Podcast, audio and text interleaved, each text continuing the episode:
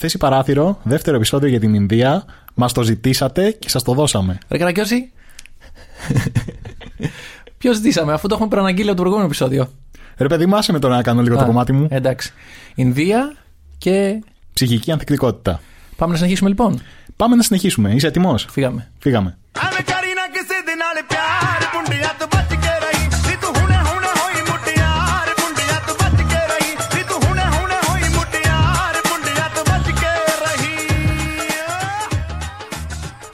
Εποχή της απεικιοκρατίας. Πάμε λίγο απεικιοκρατία, γιατί έχεις αναφερθεί σε Βρετανούς, έχεις αναφερθεί σε διάφορα πράγματα. Οπότε πιστεύω, το βλέπω στο μάτι σου ότι θες λίγο να, να μάθεις τι έγινε εκεί.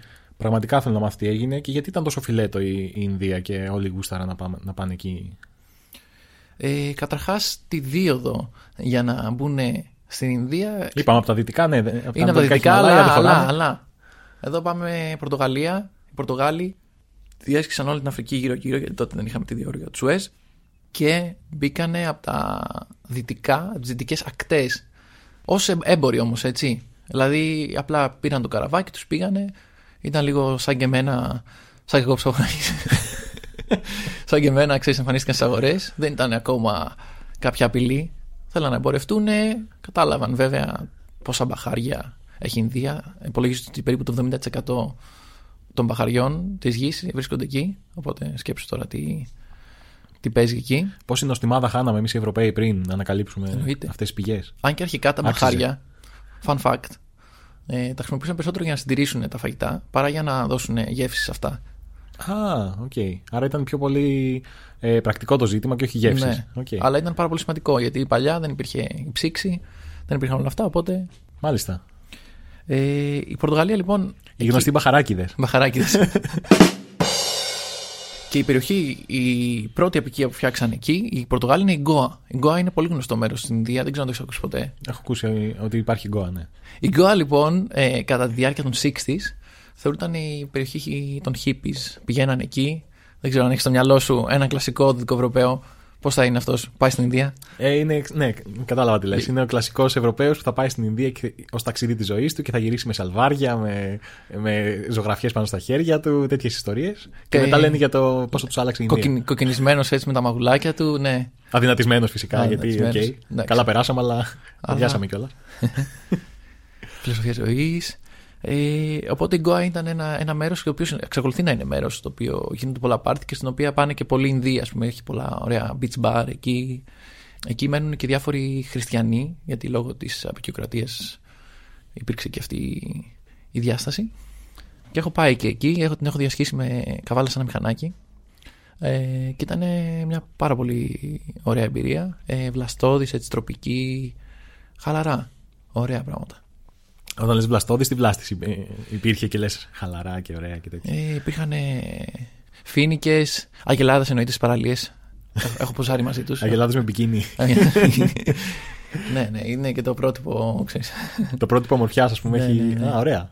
Υγεία μου ακούγεται. δηλαδή δεν λες πω, πω, πώς βγήκε αυτή η γοργόνα στεριά, λε πώς πω, βγήκε αυτή η αγελάδα στεριά. Αλλά εκεί δεν το παίρνουν ως στραβό, ας πούμε. Θες να βοσκήσουμε παρέα; Όπω για σκέψου τώρα. Να πας εκεί να ζήσεις για κάποια χρόνια στην Ινδία και να γυρίσεις εδώ και να Ναι. πεις στην κοπέλα σου. Α, Τι γελάδες. σαν αγελάδα είσαι, πόπο. Αλλά εσύ να το λες για καλό. Λοιπόν, η Γκοά, ε, παρότι η Ινδία κέρδισε την ανεξαρτησία της το 1947, ήταν η τελευταία περιοχή η οποία ανεξαρτητοποιήθηκε το 1962. Άσχετη πληροφορία και αυτή, αλλά θα την πω. Με το πάσο τους. Δηλαδή, Με το αυτοί πάσο τους, εντάξει, ναι. δεν Καλά, κατάλαβαν καν ότι. Ναι, ήταν σε πάρτι, σε ένα μεγάλο πάρτι. Αγελάδας εκεί. Ε, οπότε καταλαβαίνεις τι έχει γίνει. Οπότε 15 χρόνια μετά πήραν χαμπάρι αυτή ότι α, είμαστε ανεξάρτητοι, οπότε πάμε κι εμείς.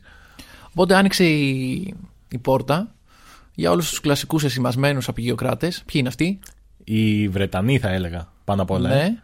Έχουμε όμως Έχουμε και Ισπανούς, Πορτογάλους εκεί, Γάλλους, Ολλανδούς, Γάλλους. Ολλανδούς, ε, και ξεκίνησαν να, να θέλουν να πάρουν ε, ένα κομμάτι. Ε, γε- μάλιστα γύρω στο 1750 υπήρχαν και κάποιες αψημαχίε μεταξύ Άγγλων και Γάλλων. Πλακωνόντουσαν για την Ινδία η οποία ανήκει σε άλλον. Δηλαδή σε ξένα χωράφια. Και οι στρατοί τους, αυτό είναι το αστείο, αποτελούνταν περισσότερο από Ινδούς. Γιατί οι Άγγλοι και οι Γάλλοι πώς ήταν, λίγοι ήταν. Τρελό, Ήταν ε. μισθοφόροι Ινδοί και πλακωνόντουσαν μεταξύ τους. Από την κάστα των πολεμιστών. Για τον πάρει. Το- δεν ξέρω τώρα. Θα, μάλλον θα πήραν από, από διάφορα κομμάτια. Οπότε, κατά κύριο λόγο, και θα μιλήσουμε στη συνέχεια, υπάρχει η Βρετανική επιρροή στην Ινδία. Υπάρχει όμως και μια μικρή επιρροή από Γαλλία Υπάρχει στα Ανατολικά μια περιοχή η οποία έχω επισκεφτεί, η οποία λέγεται Pondichéry. Ποντισερή. Πολύ ειδικό έτσι δεν είναι; Πολύ ειδικό όνομα μου ακούγεται. Η οποία είναι μια γαλλική επικία. Ποντισερή.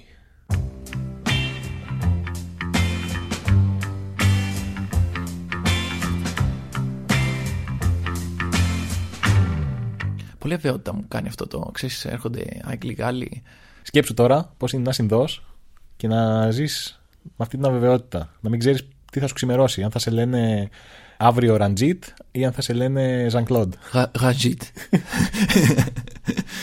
Φοβερό, φαντάσου, φαντάσου να, πώς είναι να ζεις πέρα από την πλάκα τώρα. Ε, να μην ξέρεις τι θα σου ξημερώσει, από ποια μεριά του δρόμου θα οδηγάς. Αριστερά, δεξιά.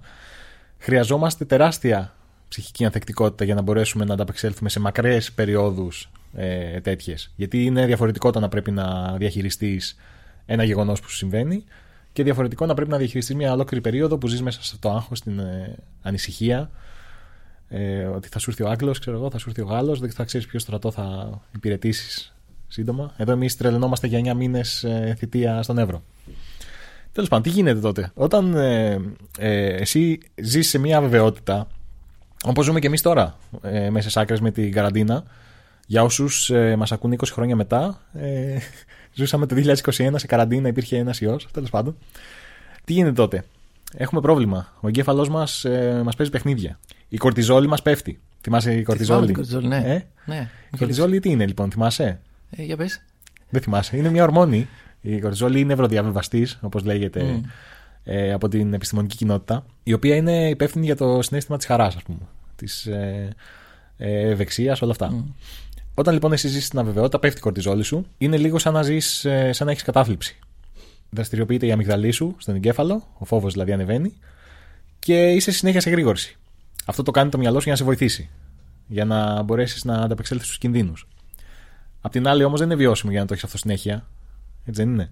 Οπότε, ε, έχεις μια υπερδιέγερση, οξύνονται οι αισθήσεις σου, το συμπαθητικό σου σύστημα, το νευρικό, ενεργοποιείται, σταματάει η χώνεψη, όλες οι. Καταλαβαίνεις τώρα τι Ναι, το γίνεται. θυμάμαι, το θυμάμαι το κύκλο αυτό. Οπότε, αν συνεχιστεί αυτό για καιρό, είναι επιβλαβές. Ο οργανισμός δεν μπορεί να ανταπεξέλθει, μόνο, όταν, μόνο λειτουργώντας με το συμπαθητικό νευρικό σύστημα. Είναι σαν να οδηγάς με Δευτέρα στην εθνική, όπως έλεγε ένας καθηγητής μου. Κάνει τρελά σενάρια το μυαλό σου για να σε προστατεύσει. Δηλαδή, όταν εσύ ζεις στην αβεβαιότητα, αρχίζει και σκέφτεσαι τι και αν γίνει αυτό, τι και αν γίνει εκείνο, ώστε να είσαι προετοιμασμένος ουσιαστικά. Βλέπεις μαϊμούδες να. Βλέπεις μαϊμούδες Να στο, γυρνάνε- στον ανεμιστήρα. Οκ. Δροσερές μαϊμούδες παρόλα αυτά. Ακριβώς.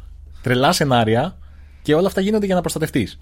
Στην πραγματικότητα όμως το μυαλό σου είναι και λίγο παπάντζα. Δηλαδή σου λέει: Ωραία, θα κάνω εγώ τα σενάρια για να σε προστατέψω, αλλά δεν σου βρίσκει λύσεις. Απλά ξεκινάει να κάνει σενάρια, σενάρια, σενάρια, σενάρια.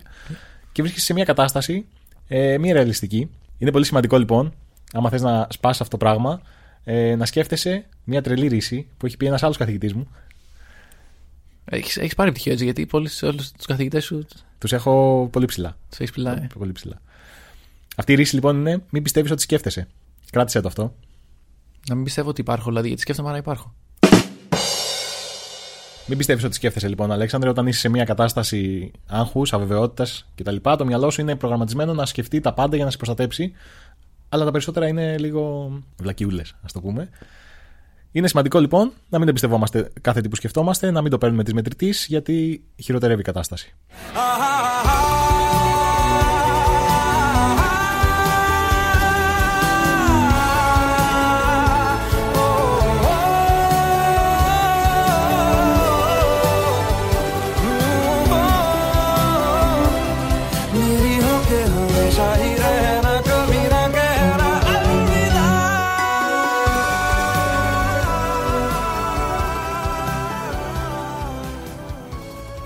Και ήθελα να σου πω για ένα ταξίδι που είχα κάνει. Αυτό ήταν το τρίτο ταξίδι. Πλέον θέλω να σου πω λίγο πώς ξεκίνησε το ταξίδι. Έχω αυτές τις δύο εμπειρίες, δύο στα δύο, ε, σε στομαχικές διατραχές. Οπότε έχω φορτώσει, επειδή ήταν και για δουλειά τώρα αυτό, κρουασάν, ξηρά τροφή, τέτοια πράγματα, για να μπορώ να βγάλω 10 μέρες διαβίωσης ε, ε, στεγνός. Τα έχω φορτώσει όλα στη βαλίτσα μου λοιπόν. Φτάνουμε στο Τσενάι, το οποίο είναι το πιο κοντινό μέρος ε, από τον τελικό μας προορισμό που ήταν το Οροβίλ. Ε, Το Τσενάι ήταν εκεί που εκτελήσεται και το Slumdog Millionaire. Όχι, το Bangalore είναι νομίζω εκεί. Κοντά έπεσα. Να συνεχίσουμε. Ε, και χάνω, η βαλίτσα δεν, εφτά, δεν φτάνει ποτέ. Και εμένα και των παιδιών που ήταν μαζί μου, της Σοφίας και του Μάρκου. Χαιρετίσματα πολλά. Ε, χαιρετίσματα στην όμορφη Θεσσαλονίκη, στην όμορφη Λέσβο. χάνω τη βαλίτσα και κανονικά στα αεροδρόμια υπάρχει ένα γραφείο, ας πούμε, μια ουρά, για την οποία θα πρέπει να λύσεις το θέμα, έτσι δεν είναι; Φαντάζομαι ότι θα έχεις χάσει και εσύ κάποια βαλίτσα κάποια στιγμή. Ποτέ. Όχι. Ε, γάμο το. Ε, όχι, χαίρομαι για σένα, απλά θα ήθελα να, Να συνδεθούμε να λιγάκι συνδεθούμε με λίγο αυτή να την κάνουμε κακή αυτό το εμπειρία. connection. Εκεί όμως δεν ήταν. ε, Δεν υπήρχε κάποιο συγκεκριμένο γραφείο. Υπήρχε μια κοπελίτσα 20 χρονών και ένα σαν τραπεζάκι. Ένα τραπεζάκι. Πώς είναι, ας πούμε, μαζεύονται και παίζουν τον παπά και μαζεύονται όλοι γύρω-γύρω. Κάπως έτσι ήταν όλοι οι συνεβάτες, οι οποίοι ήταν όλοι Ινδοί και προσπαθούσαν να προωθήσουν το έτοιμά τους για πού- πού θα έρθει η βαλίτσα κτλ. Οπότε ε, εκεί ήταν. Έπρεπε να χρησιμοποιήσω τα skills μου, τα οποία δεν ήταν ιδιαίτερα εξασκημένα για το πώς θα μπω μπροστά. Ξέρεις, ήθελε λίγο να. Θέλει να- λίγο τσαγανό, ε. Θέλει λίγο τσαγανό, θέλει λίγο. Ότι σου, σου ανήκει αυτή η θέση που πρέπει να κάνεις αυτό. Εγώ απλά προσπαθούσα να, να λέω κάποια ειδικά τραγούδια για να μπορέσω να καλοπιάσω την ε, συγκεκριμένη υπάλληλο. Δεν έπιασε. Γιατί Αναμενόμενο. στο νο- στη Νότια Ινδία δεν μιλάνε Hindi που είναι τα περισσότερα τραγούδια. Μιλάνε Αγγλικά, Ταμίλ, άλλες γλώσσες. Οπότε. Άρα δεν σε κατάλαβε καν. Ναι, ξεκίνησα Barry White. I'm here, baby. I'm ready, baby. I'm waiting on you. Believe me, I am patiently waiting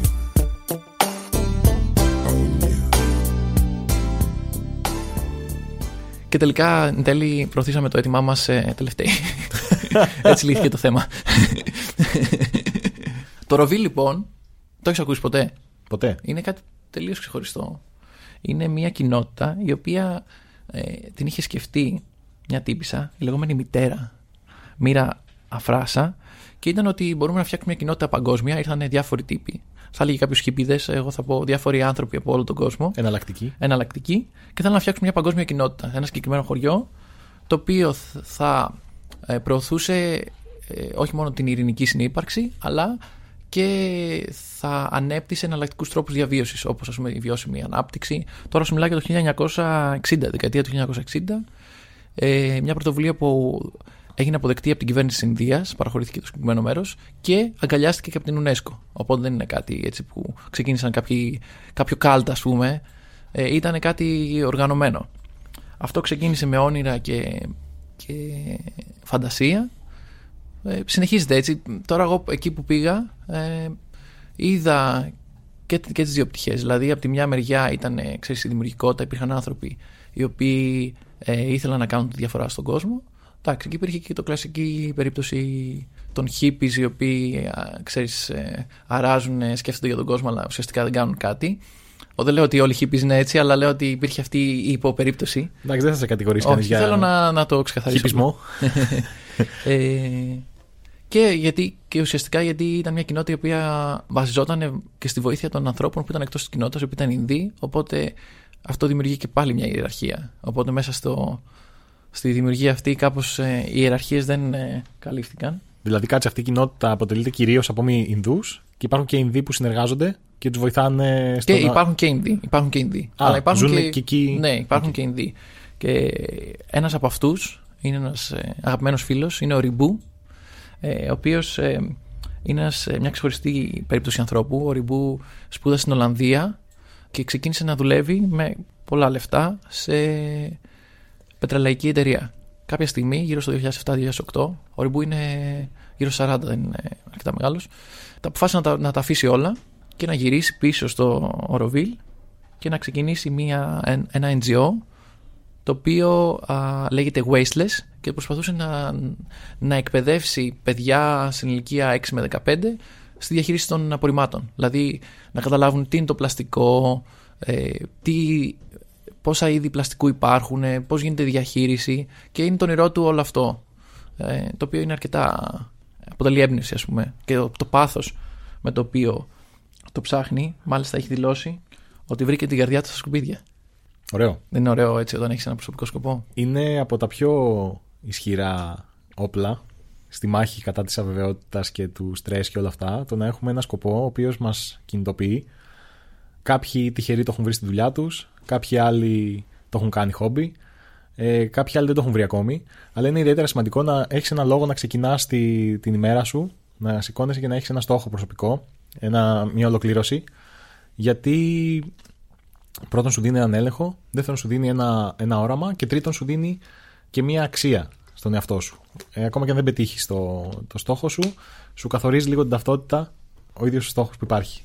Ε, αβέβαιο στο μέλλον. Και σε συγκεκριμένη περίπτωση μου είναι και υπερβαίνει και τα υλικά, τις υλικές απολαυέ. Είναι κάτι το οποίο πραγματικά το πιστεύεις ότι θες να κάνεις μια αλλαγή και την κυνηγάς με όλες τις δυνάμεις. Είναι αρκετά. Μου άρεσε αυτή η ιδέα. Θέλω να πω σε αυτό το σημείο ότι ε, στο Oroville δεν εξήγησα πώς βρέθηκα. Σας είπα λίγο για τη δουλειά, σας είπα για την ξηράτροφη. Βρέθηκα για το πρόγραμμα Upcycling, το οποίο έχουμε φτιάξει με την Action Synergy και το οποίο έχει να κάνει με το πώς μπορείς να επαναχρησιμοποιήσεις διάφορα υλικά και κυρίως στο καλλιτεχνικό κομμάτι. Δηλαδή, πώς να χρησιμοποιήσεις υλικά τα οποία υπάρχουν, τα οποία είναι απορρίμματα και τα οποία μπορείς να τους δώσεις μια μορφή. Στο συγκεκριμένο πρόγραμμα, παραδείγματος χάρη, είχαμε συνεργαστεί με τη Σοφία από τη Λέσβο. Ε, ήταν η περίοδος στην οποία ε, σειραίανε πολλοί πρόσφυγες στις ακτές του νησιού. Υπήρχαν πολλοί αυτές οι πλαστικές βάρκες. Και η ιδέα τους, ε, της Σοφίας και μερικών άλλων ανθρώπων, ήταν να πάρουν αυτές τις βάρκες, να τις επαναχρησιμοποιήσουν, να φτιάξουν ας πούμε σουβενίρ τα οποία θα μπορούσαν να πουλήσουν σε όλο τον κόσμο και αυτό κάνανε μαζί με τους πρόσφυγες βοηθώντας τους εκείνη την ιδιαίτερα ευάλωτη περίοδο να έχουν ένα εισόδημα. Οπότε έχει και το κοινωνικό, έχει και το περιβαλλοντικό και έχει και το βιώσιμο α, κομμάτι τα οποία παντρεύονται όλα μαζί.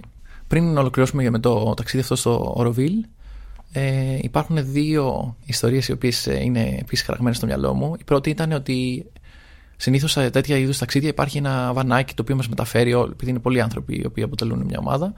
Εκεί δεν υπήρχε, υπήρχαν διάφορα μηχανάκια τα οποία ήταν πολύ χαμηλού κυβισμού. Οπότε απλά μας πέταξαν ξέρω, ένα κλειδί και λένε θα πάτε με αυτό. Δεν υπάρχει.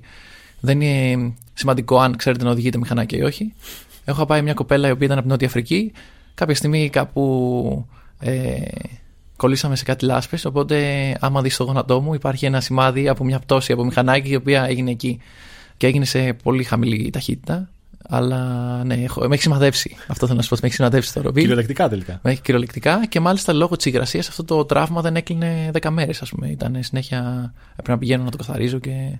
Ε, Πες τώρα ειλικρινά, ανησύχεις κάποια στιγμή ότι θα χάσει το πόδι σου; Όχι. Αλλά ακόμα και να υπήρχε αυτός ο κίνδυνος, ε, είμαι λίγο στον κόσμο μου. Εγώ δεν, τα, δεν θα αντιλαμβανόμουν Α, ότι σου λείπει Ναι. ένα πόδι κάποια στιγμή. Ναι, ναι, ναι. δεν, δεν στρίζομαι. Πολλές φορές προφροντάμε τα χέρια. Και στο κέντρο του Οροβίλ υπάρχει ένα, σαν, ε, ένα χρυσό, σαν ε, διαστημόπλιο θα το χαρακτήριζα, που λέγεται Ματριμαντήρ, το οποίο είναι ένα κέντρο διαλογισμού, στο οποίο διαλογίζονται όλοι μαζί. Είναι σαν ταινία του 70, ξέρω εγώ, που παρουσιάζει ξέρεις, διαστημόπλια και έχει κάτι περιστροφικού ε, ε, διαδρόμους, ε, γιόγκα.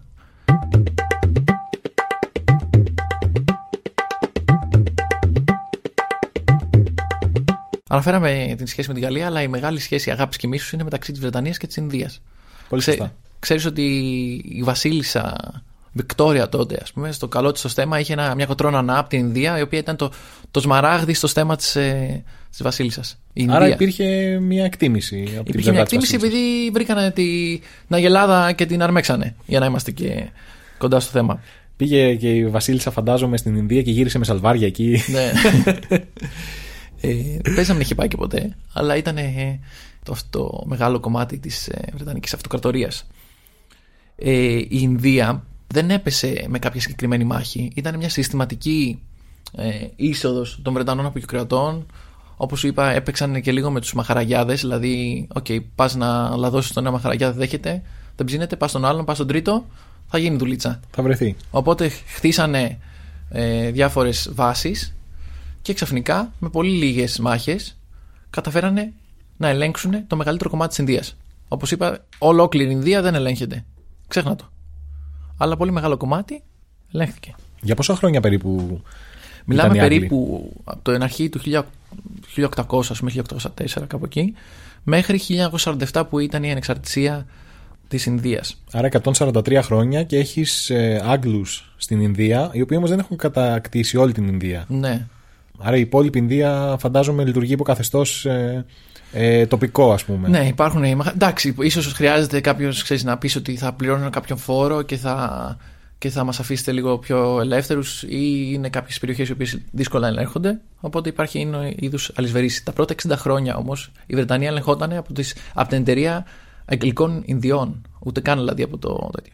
Δηλαδή ήταν περισσότερο έτσι, πια επιχειρηματική διαχείριση ε, του όλου θέματος. Όμως έγινε μια, έγινε μια αποστασία γύρω στο 1850, οπότε εκεί αποφάσισε η Βρετανία να ελέγξει με το στρατό της, να φέρει περισσότερο διοικητικό ε, προσωπικό και στρατιωτικό προσωπικό και να ξεκινήσει ο άμεσος έλεγχος της Ινδίας. Το κανονικό άρμεγμα δηλαδή.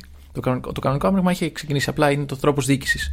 Ε, πολλά πράγματα, ε, όπως ας πούμε η διόρυγα του Σουέζ, ε, συνδέεται με τη διοίκηση της Ινδίας, γιατί θέλανε να μην κάνουν το γύρο της Αφρικής, θέλανε να διασχίζουν τη διόρυγα, να πηγαίνουν στην Ινδία, οπότε εκεί έπρεπε να ελέγξει και την Αίγυπτο. Τέλος πάντων, η Βρετανία, όπου δείτε, υπάρχει μια απεικιοκρατία, διχασμοί, διχοτομήσεις, τι να λέμε τώρα; Και Τι τώρα να τους λέμε; πείραξε και φύγανε από την Ευρωπαϊκή Ένωση. Κάνουμε και πολιτικό σχόλιο. Ε, Αδικήθηκαν οι κύριοι. Κατά τη διάρκεια αυτής της απεικιοκρατίας έκαναν και πολλά τεχνικά έργα, όχι για την ψυχή της μάνας τους, ούτε γιατί είχαν στο μυαλό τους τη βελτίωση των συνθηκών ζωής των ντόπιων. Για τους ίδιους. Φαντάζομαι ίδιους. ήθελαν να πηγαίνουν τουαλέτα σαν άνθρωποι ή κάτι τέτοιο. Ε, το πιο σημαντικό από αυτά ήταν το, η δημιουργία του συνδρομικού δικτύου. Υπολογίζεται ότι ακόμα και σήμερα υπάρχουν 40.000 χιλιόμετρα συνδρομικού δικτύου ε, το οποίο έχει κατασκευαστεί από τους Βρετανούς για να μπορέσουν να μετακινούνται, να μεταφέρουν τα, τα εμπορεύματά τους να κάνουν τη δουλίτσα του, βρε αδερφέ. να κάνουν το λίτ τους. Το Απρόσκοπτο. φαντάζομαι το έχεις στο μυαλό σου λίγο το, το τρένο Ναι, ναι, ναι, ναι. πώς είναι με... Το φαντάζομαι το τρένο να σκίζει τον ε, αέρα, ε, αλλά δεν έχει πια το αεροδυναμικό του σχήμα γιατί έχει πάνω του ανθρώπους στην ταράτσα, ε. ανθρώπους, κότες στην- ε, στην- να, να, να ξεχυλήσουν από τα παράθυρα Αυτό το τρελό σκηνικό δηλαδή που φαντάζομαι που έχω δει σε κάποιες ταινίες είναι αληθινό, έτσι. Ναι, υπάρχει η ταινία πάλι με τον Σαρουκάν και το τραγούδι Τσαϊά Τσαϊά, στο οποίο χορεύει πάνω στο, στο τρένο. Αντί Και- να κάθεσαι ε, στατικός με την εφημερίδα σου. Και να σου πω, ε, αυτό το, αυτή η σκηνή φαντάζει λίγο λες και είναι σε, μπροστά σε green screen ε, με έναν εμιστήρα να τον χτυπάει. Δηλαδή δεν υπάρχει φυσική. Απλά ξέρω. κάθεται όρθιος τιτός περήφανος πάνω στο τρένο. Δεν θέλω να πιστεύω ότι δεν είναι αυθεντική αυτή η σκηνή. Α, φαντάζομαι ήταν πάνω στο τρένο το οποίο πήγαινε με 150 χιλιόμετρα την Ακριβώς. ώρα. Ο πραγματικός άμα, άμα Σαρουκάν. είσαι, ναι. चल छैया छैया छैया छैया चल छैया छैया छैया छैया छैया छैया छैया छैया चल छैया छैया छैया छैया चल छैया छैया छैया छैया चल छैया छैया छैया छैया छैया छैया छैया छैया चल छैया छैया छैया Τα τρένα βέβαια ε, χωρίζονται σε αυτά τα δημόσια που ξεχυλίζουν και υπάρχουν και κάποια έτσι λίγο πιο ακριβά στα οποία είναι σαν δυτικού τύπου. Δηλαδή με τις ανέσεις τους και όλα αυτά. Υπερταχίε. υπερταχείες αλλά και μέσα η, η όλη η κατάσταση ε, είναι λίγο πιο προσεγμένη. Και υπάρχουν, επειδή φαντάζεσαι ότι υπάρχουν διαδρομές ξέρω εγώ, ημερών, υπάρχουν μέσα και κρεβατάκια. Δηλαδή, ε, έχω κοιμηθεί σε τρένο στην Ινδία πηγαίνοντας προς την Τζιτόργκα, ε, περίπου 10 ώρες ε, ταξίδι ήταν αυτό, και είχε μέσα από το παραβάν κρεβατάκια. Εντάξει, κοιμόταν και ένας άλλος εκεί, ροχάλιζε πάρα πολύ. Ε, δηλαδή ήταν ε, οριακά πιο δυνατό το ροχάλισμά του από το τσαφτσούφ του τρένου. Οπότε πέρασε ευχάριστα και μελλοντικά αυτή η εμπειρία μου. Είπα πριν μίσος και αγάπης, υπάρχει μια σύνδεση μεταξύ Βρετανίας και Ινδίας. Το Κασμίρ το έχεις στο μυαλό σου. Το... Αυτό το ε, πλούσιο ύφασμα. Ναι, αυτό που θέλω να σου πω είναι ότι στην Αγγλία, λόγω του όλου περιβάλλοντος, ε, παράγουν πάρα πολύ μαλλί. Δηλαδή υπάρχει πολύ γρασίδι, βρέχει γρασίδι, προβατάκια, ωραίο μαλλί, πλούσιο. Οπότε πήγαινε μια μίξη μεταξύ του μαλλιού αυτού και του Κασμίρ. Οπότε σταδιακά ξεκινάμε να παίρνουμε πρώτες ύλες από την Ινδία μαζί με τις εφευρέσεις που γίνονται εκείνη την περίοδο να παράγουμε υλικά και μετά να τα ε, επαναεισάγουμε στη μεγάλη αγορά της Ινδίας. Οπότε μπορείς να, να δεις και τις πρώτες ε, διασυνδέσεις με την έννοια του, του κεφαλαίου, του καπιταλισμού. Παίρνω τις ύλες, τις παράγω τις, ε, και μετά τις επανεισάγω, τις Και πουλάω. στις πουλάω, ναι, Ναι. ναι, αφού τις επεξεργαστώ εγώ. Όπως έκανε και, ε, έκαναν και κάποιοι άλλοι σημαντικοί Βρετανοί.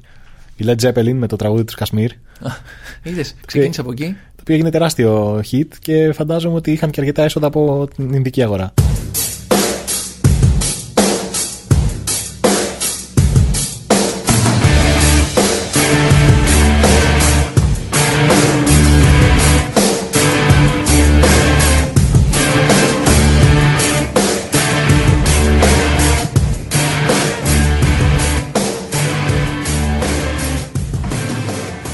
Πολλά πράγματα λοιπόν εισήχθηκαν από την Βρετανία, όπως και συνήθεια. Όπως είπες και, και το βλέπουμε και στην Κύπρο κάποιες φορές. Δηλαδή, ο τρόπος που οδηγάς, κατανάλωση του ουίσκι, ας πούμε. Στην Κύπρο πίνουν ουίσκι με το αρνί, με το σφίγμα του αρνού. Ε, στην Ινδία κάτι αντίστοιχο. Δηλαδή, υπάρχει το ουίσκι σαν. Ε, είναι πολύ σημαντικό. Το κρασί, ας πούμε, δεν υπάρχει τόσο. Αλλά το ουίσκι είναι εκεί. Και το κρίκετ. Το κρίκετ είναι το εθνικό σπορ των Ινδών και των Πακιστανών. Και υπάρχει μια ενδιαφέρουσα ιστορία. Η ιστορία του Λαγκάν, ε, η οποία είναι και αυτή η ταινία του Bollywood. Σας την... Ποιος παίζει πρωταγωνιστής; Εκεί παίζει ο Αμίρκαν. Άλλος. Ναι. Σπάει λίγο. Εκεί λοιπόν είναι. Προφανώς είναι μια τεχνητή ιστορία, δεν αυτή δεν ισχύει. Αλλά είναι μια ιστορία όπου σε ένα μικρό χωριό ο τυραννικός καπετάνιος Ράσελ, Βρετανός, έτσι με όλη αυτή την, α, την συνομπαρία, ξέρεις, μπορείς να καταλάβεις πώς μπορεί να ήταν ένας Βρετανός απεικιοκράτης ανάμεσα σε Φαντάζομαι, Ινδούς. Ναι. ναι, ναι. Και ο Μπουβάν, ο οποίος ήταν ένας επαναστατικός αγρότης, φόρεσε, φόρεσε το μπουβανάκι του και πήγε στο Ράσελ. Ο Ράσελ επιφα... ε, αποφάσισε να διπλασιάσει το φόρο σε εκείνη την περιοχή. Ο αγρότης ε, εξερράγη και ο Ράσελ έτσι με όλη αυτή την αυθάδειά του είπε ότι οκ, αν θες να έχεις μια ευκαιρία θα παίξουμε έναν αγώνα κρίκετ και όποιος κερδίσει είτε διπλασιάζουμε το φόρο είτε τον πατσίζουμε. Ο, ο Μπουβάν όμως δεν ήξερε από κρίκετ, έτσι; Ναι, εκείνη την περίοδο οι Ινδοί δεν ήξεραν κρίκετ, ήταν βρετανικά έθιμα, λίγο τα σνομπάραν κιόλας. Ε, οπότε γι' αυτό και ο, ο Αφτάδη, αυτός ε, στρατηγός, ε, το πρότεινε. Αλλά ο Μπουβάν τους οργάνωσε και μπορεί να δείτε τη συνέχεια επί των οθόνων. Αλλά μπορείτε να καταλάβετε. Είναι μια ιστορία με happy end. Επιτέλους, σου δίνω. Επιτέλους. Σου δίνω κάτι. Και στην, στην πορεία ο Μπουβάν ε, ερωτεύεται και την νεαρή αγρότησα. Α, Χορεύουνε. δεν θα ήταν ωραίο να ερωτευόταν την κόρη του Ράσελ και να υπήρχε εκεί πέρα έτσι λίγο πιο. Λες να γίνει αυτό και να το έχω χάσει. Δεν ξέρω, όχι, το λέω τώρα. Αν Τέλος ήμουν πάντων. εγώ σεναριογράφος, πώς θα το έκανα. Μου θυμίζει πάντως πολλές ταινίες. Είναι κλασικό φίλτρο. Ποκαχόντα. Όχι, όχι. Ε, κλασικό φίλτρο, όπως για παράδειγμα η ταινία με το Σιλβέστερ Σταλόνε που ε, είναι στη φυλακή και παίζουν μάτς με τους φύλακες, οι κρατούμενοι. Τέλος πάντων, είναι πολλές τέτοιες ταινίες, είναι γνωστό, γνωστή συνταγή. Είναι στο αυτή. μοτίβο. Ναι. Ναι. Λέμε για την απόδοση των 11 με τον Μπελέ. Ε, φαντάζομαι πως ναι, αλλά εμένα ο Σταλόνε μου έμεινε στο μυαλό. Εντάξει, τερματοφύλακας ο Σταλόνε Ισχύει. τώρα, τέλος πάντων. Είναι καλύτερος και από τον. Ε, από τον αυτόν που ήταν στο Αστέρα. Τον Πέτρο Λισανδράτο λες. από τη σειρά την ελληνική του Μανούσου Μανουσάκη. Ο οποίος πήρε μεταγραφή από τον Αστέρα Ραχούλα στην ντερ. Στην ντερ, ναι, αλλά νομίζω δεν πήγε τελικά. Ήθελε να, παίξει, να μείνει να παίξει τελικό με τον μεγάλο του αντίπαλο. Τον πρώην δεύτερο τερματοφύλακα που είχε πάει στην αντίπαλη ομάδα. Το Μιχαλάκη. Τέλος πάντων. Οπότε ε, αυτή είναι η ιστορία. Τώρα επαναρχόμαστε λίγο στα, στα πιο βαριά κομμάτια. Ε, οι, Άγ- οι Άγγλοι, πέρα από όλα αυτά, προσπαθούσαν και συστηματικά να περάσουν την αγγλική εκπαίδευση. Ξεκίνησαν πολλά σχολεία αγγλικά, στα οποία δασκόταν η αγγλική γλώσσα, η αγγλικός τρόπος ζωής. Πολλοί μαθητές οι οποίοι διαπρέπανε, πέρανε με υποτροφία και σπουδάζανε σε μεγάλα πανεπιστήμια της Αγγλίας. Ένας από αυτούς, με μεγάλη Ο- καρδιά, Ο Μαχάτ Μαγκάντι. ο Μαχάτμα υποθέτω. Γκάντι, ο οποίος σπούδασε νομικά σε ένα από τα πανεπιστήμια της Αγγλίας. Πού να το ξέραν οι Βρετανοί ότι στον κόρφο τους υπάρχει ένα φίδι για αυτούς φίδι, για μας άγγελος φυσικά, ε, που τελικά θα τους τα ανέτρεπε όλα. Είναι ενδιαφέρον αυτό που λες για τον Άγγελο, γιατί υπάρχουν διάφορες προσεγγίσεις για το έργο του Γκάντι στην Ινδία. Δηλαδή δεν είναι όπως τον έχουμε εδώ. Υπάρχουν διάφορες προσεγγίσεις που θα πούμε. Αλλά αυτός μαζί με άλλους Άγγλους σπουδαγμένους, οι οποίοι μάθανε πλέον τις κουλτούρες και των, α, των Άγγλων, ξεκίνησαν το πρώτο κόμμα ε, ανεξαρτησίας που λεγόταν το Εθνικό Κογκρέσο Ανεξαρτησίας, το οποίο συνεχίζει να, είναι, ε, να, να υπάρχει. Οπότε στη μεγαλύτερη δημοκρατία της Ινδίας το μεγαλύτερο κόμμα είναι αυτό, οπότε είναι το μεγαλύτερο κόμμα του κόσμου. Πώς σου άρεσε αυτό το σχήμα. Μετά το Πασόκ, φαντάζομαι. Μετά το Πασόκ, ναι. Ο Γκάντι είναι ένας ε, κύριος, ο οποίος βρίσκεται σε όλα τα ρούπια των Ινδών. Το ρούπις είναι το νόμισμα των Ινδών, εκεί βλέπεις παντού τη φάτσα του. Τον, έχεις, τον φαντάζομαι στο μυαλό σου έτσι πώς τον έχεις ντυμένο. Ένα... Ε, φαντάζομαι φοράει ένα αέρινο ε, ελαφρύ ύφασμα. ναι, τέλος ένα πάντων. λευκό έτσι, σαν, σαν φουστάκι έτσι Ναι, αλλά με τη μία τυράντα. Ήτανε... στεγνός και κρατούσε και ένα ραβδί. Ναι, μπράβο. Και ραβδί. γυαλάκια Ναι. που δείχνουν ότι Το έχει γυαλάκι. κάποια μόρφωση. Είναι ας πούμε. γεννόμενος. Ένα, ένα, μια ελιστερή καράφλα και να κάθεται σταυροπόδι, ας πούμε. Έχει, έχουν πλάκα κάποιες φωτογραφίες πριν από αυτό, το οποίο είναι κλασικός με το κουστούμάκι του, ξέρεις, δικηγόρος. Αλλά ναι, μετά εξελίχθηκε σε αυτή την εικόνα η οποία έχει επικρατήσει παντού στον κόσμο. Ε, μου είχε κάνει πολύ εντύπωση όταν είχα δει την ταινία του Γκάντι, ε, την οποία τη σκηνοθέτησε μάλιστα, ξέρεις ποιος; Ποιος; Ο David Attenborough. Αυτός ο, Με τα ντοκιμαντέρ. Μπράβο, αυτό ο ωραίο τύπο που έχει τη, τη φωνή την πολύ χαρακτηριστική. And Attenborough. now We Oh. see the lion, the majestic lion, stalking its Τι prey. λε. Ο Ατέμπορο Μόρε. I see trees of green, red roses too. I see them bloom for me and you. And I think to myself, what a wonderful world. Και σκηνοθέτησε και παρήγαγε την ταινία. Ναι. Και ο ηθοποιός; ήταν ηθοποιός- ίδιος εντωμεταξύ. Ναι, πραγματικά φοβερή ομοιότητα. Ο Ben Πώς λέγεται; Kingsley. Ben Kingsley. Ε, ο οποίος είναι ουσιαστικά το ίδιο πράγμα. Είναι Βρετανός, Ινδικής ας πούμε ε, καταγωγής. Άρα η ταινία για να τιμήσει τον Γκάντι έχει και αυτή η αποκυκρατική χρειά. Ένας Βρετανός παίζει τον Γκάντι. Ναι, και μάλιστα είναι βρετανική παραγωγή. Γενικά. εντάξει, τέλος πάντων. κάτι, κάτι εδώ πέρα μπορούμε να πούμε και για τα μάρμαρα. Ναι. Αχ, τέλος πάντων. Ε, οπότε για να επανέλθουμε, ξεκινάμε, ξεκινάει πλέον μετά το 1880 το κίνημα ανεξαρτησίας. Οπότε ξεκινάμε λίγο πιο ενεργά. Στην αρχή μέχρι τότε οι Ινδοί ήταν ξέρεις, στοικοί, δεχόντουσαν κτλ. Αλλά μετά αποφάσισαν ότι πρέπει κάτι να κάνουμε. Υπήρχαν δύο πτυχές, δύο προσεγγίσεις. Η μία ήταν η βία προσέγγιση, να πάμε να τους ανατινάξουμε, να τους κάνουμε.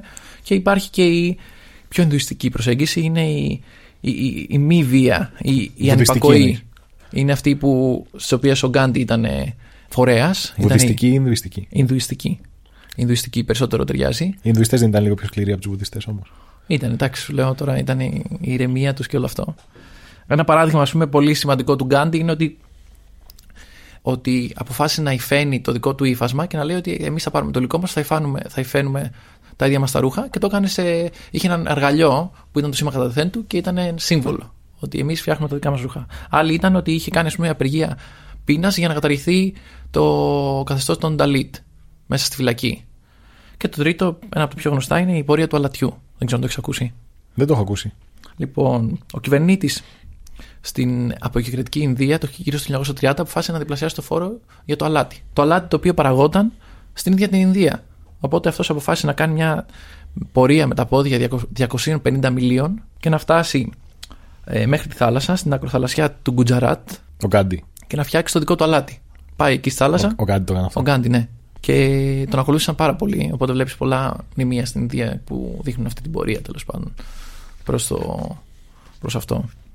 Ε, οπότε υπάρχουν αυτές οι προσεγγίσεις. Γιατί πολλοί λέγανε ας πούμε, ότι αυτή η προσέγγιση χαλαρή, α, πιούμε το τσάι, μα, ότι ίσως να μην είναι τόσο αποτελεσματική. Οπότε υπήρχαν ε, τριβές μεταξύ αυτών. Σκέψω ότι η Ινδία και οι Ινδοί στρατιώτε συμμετείχαν και στον Α και στο Β Παγκόσμιο Πόλεμο. Και ο Μαχάτμα Κάντι, ως, στο πλαίσιο της στρατηγικής του, ας πούμε, είχε δώσει την άδεια για να γίνει αυτό, για να μην έρθει σε ευθεία σύγκρουση.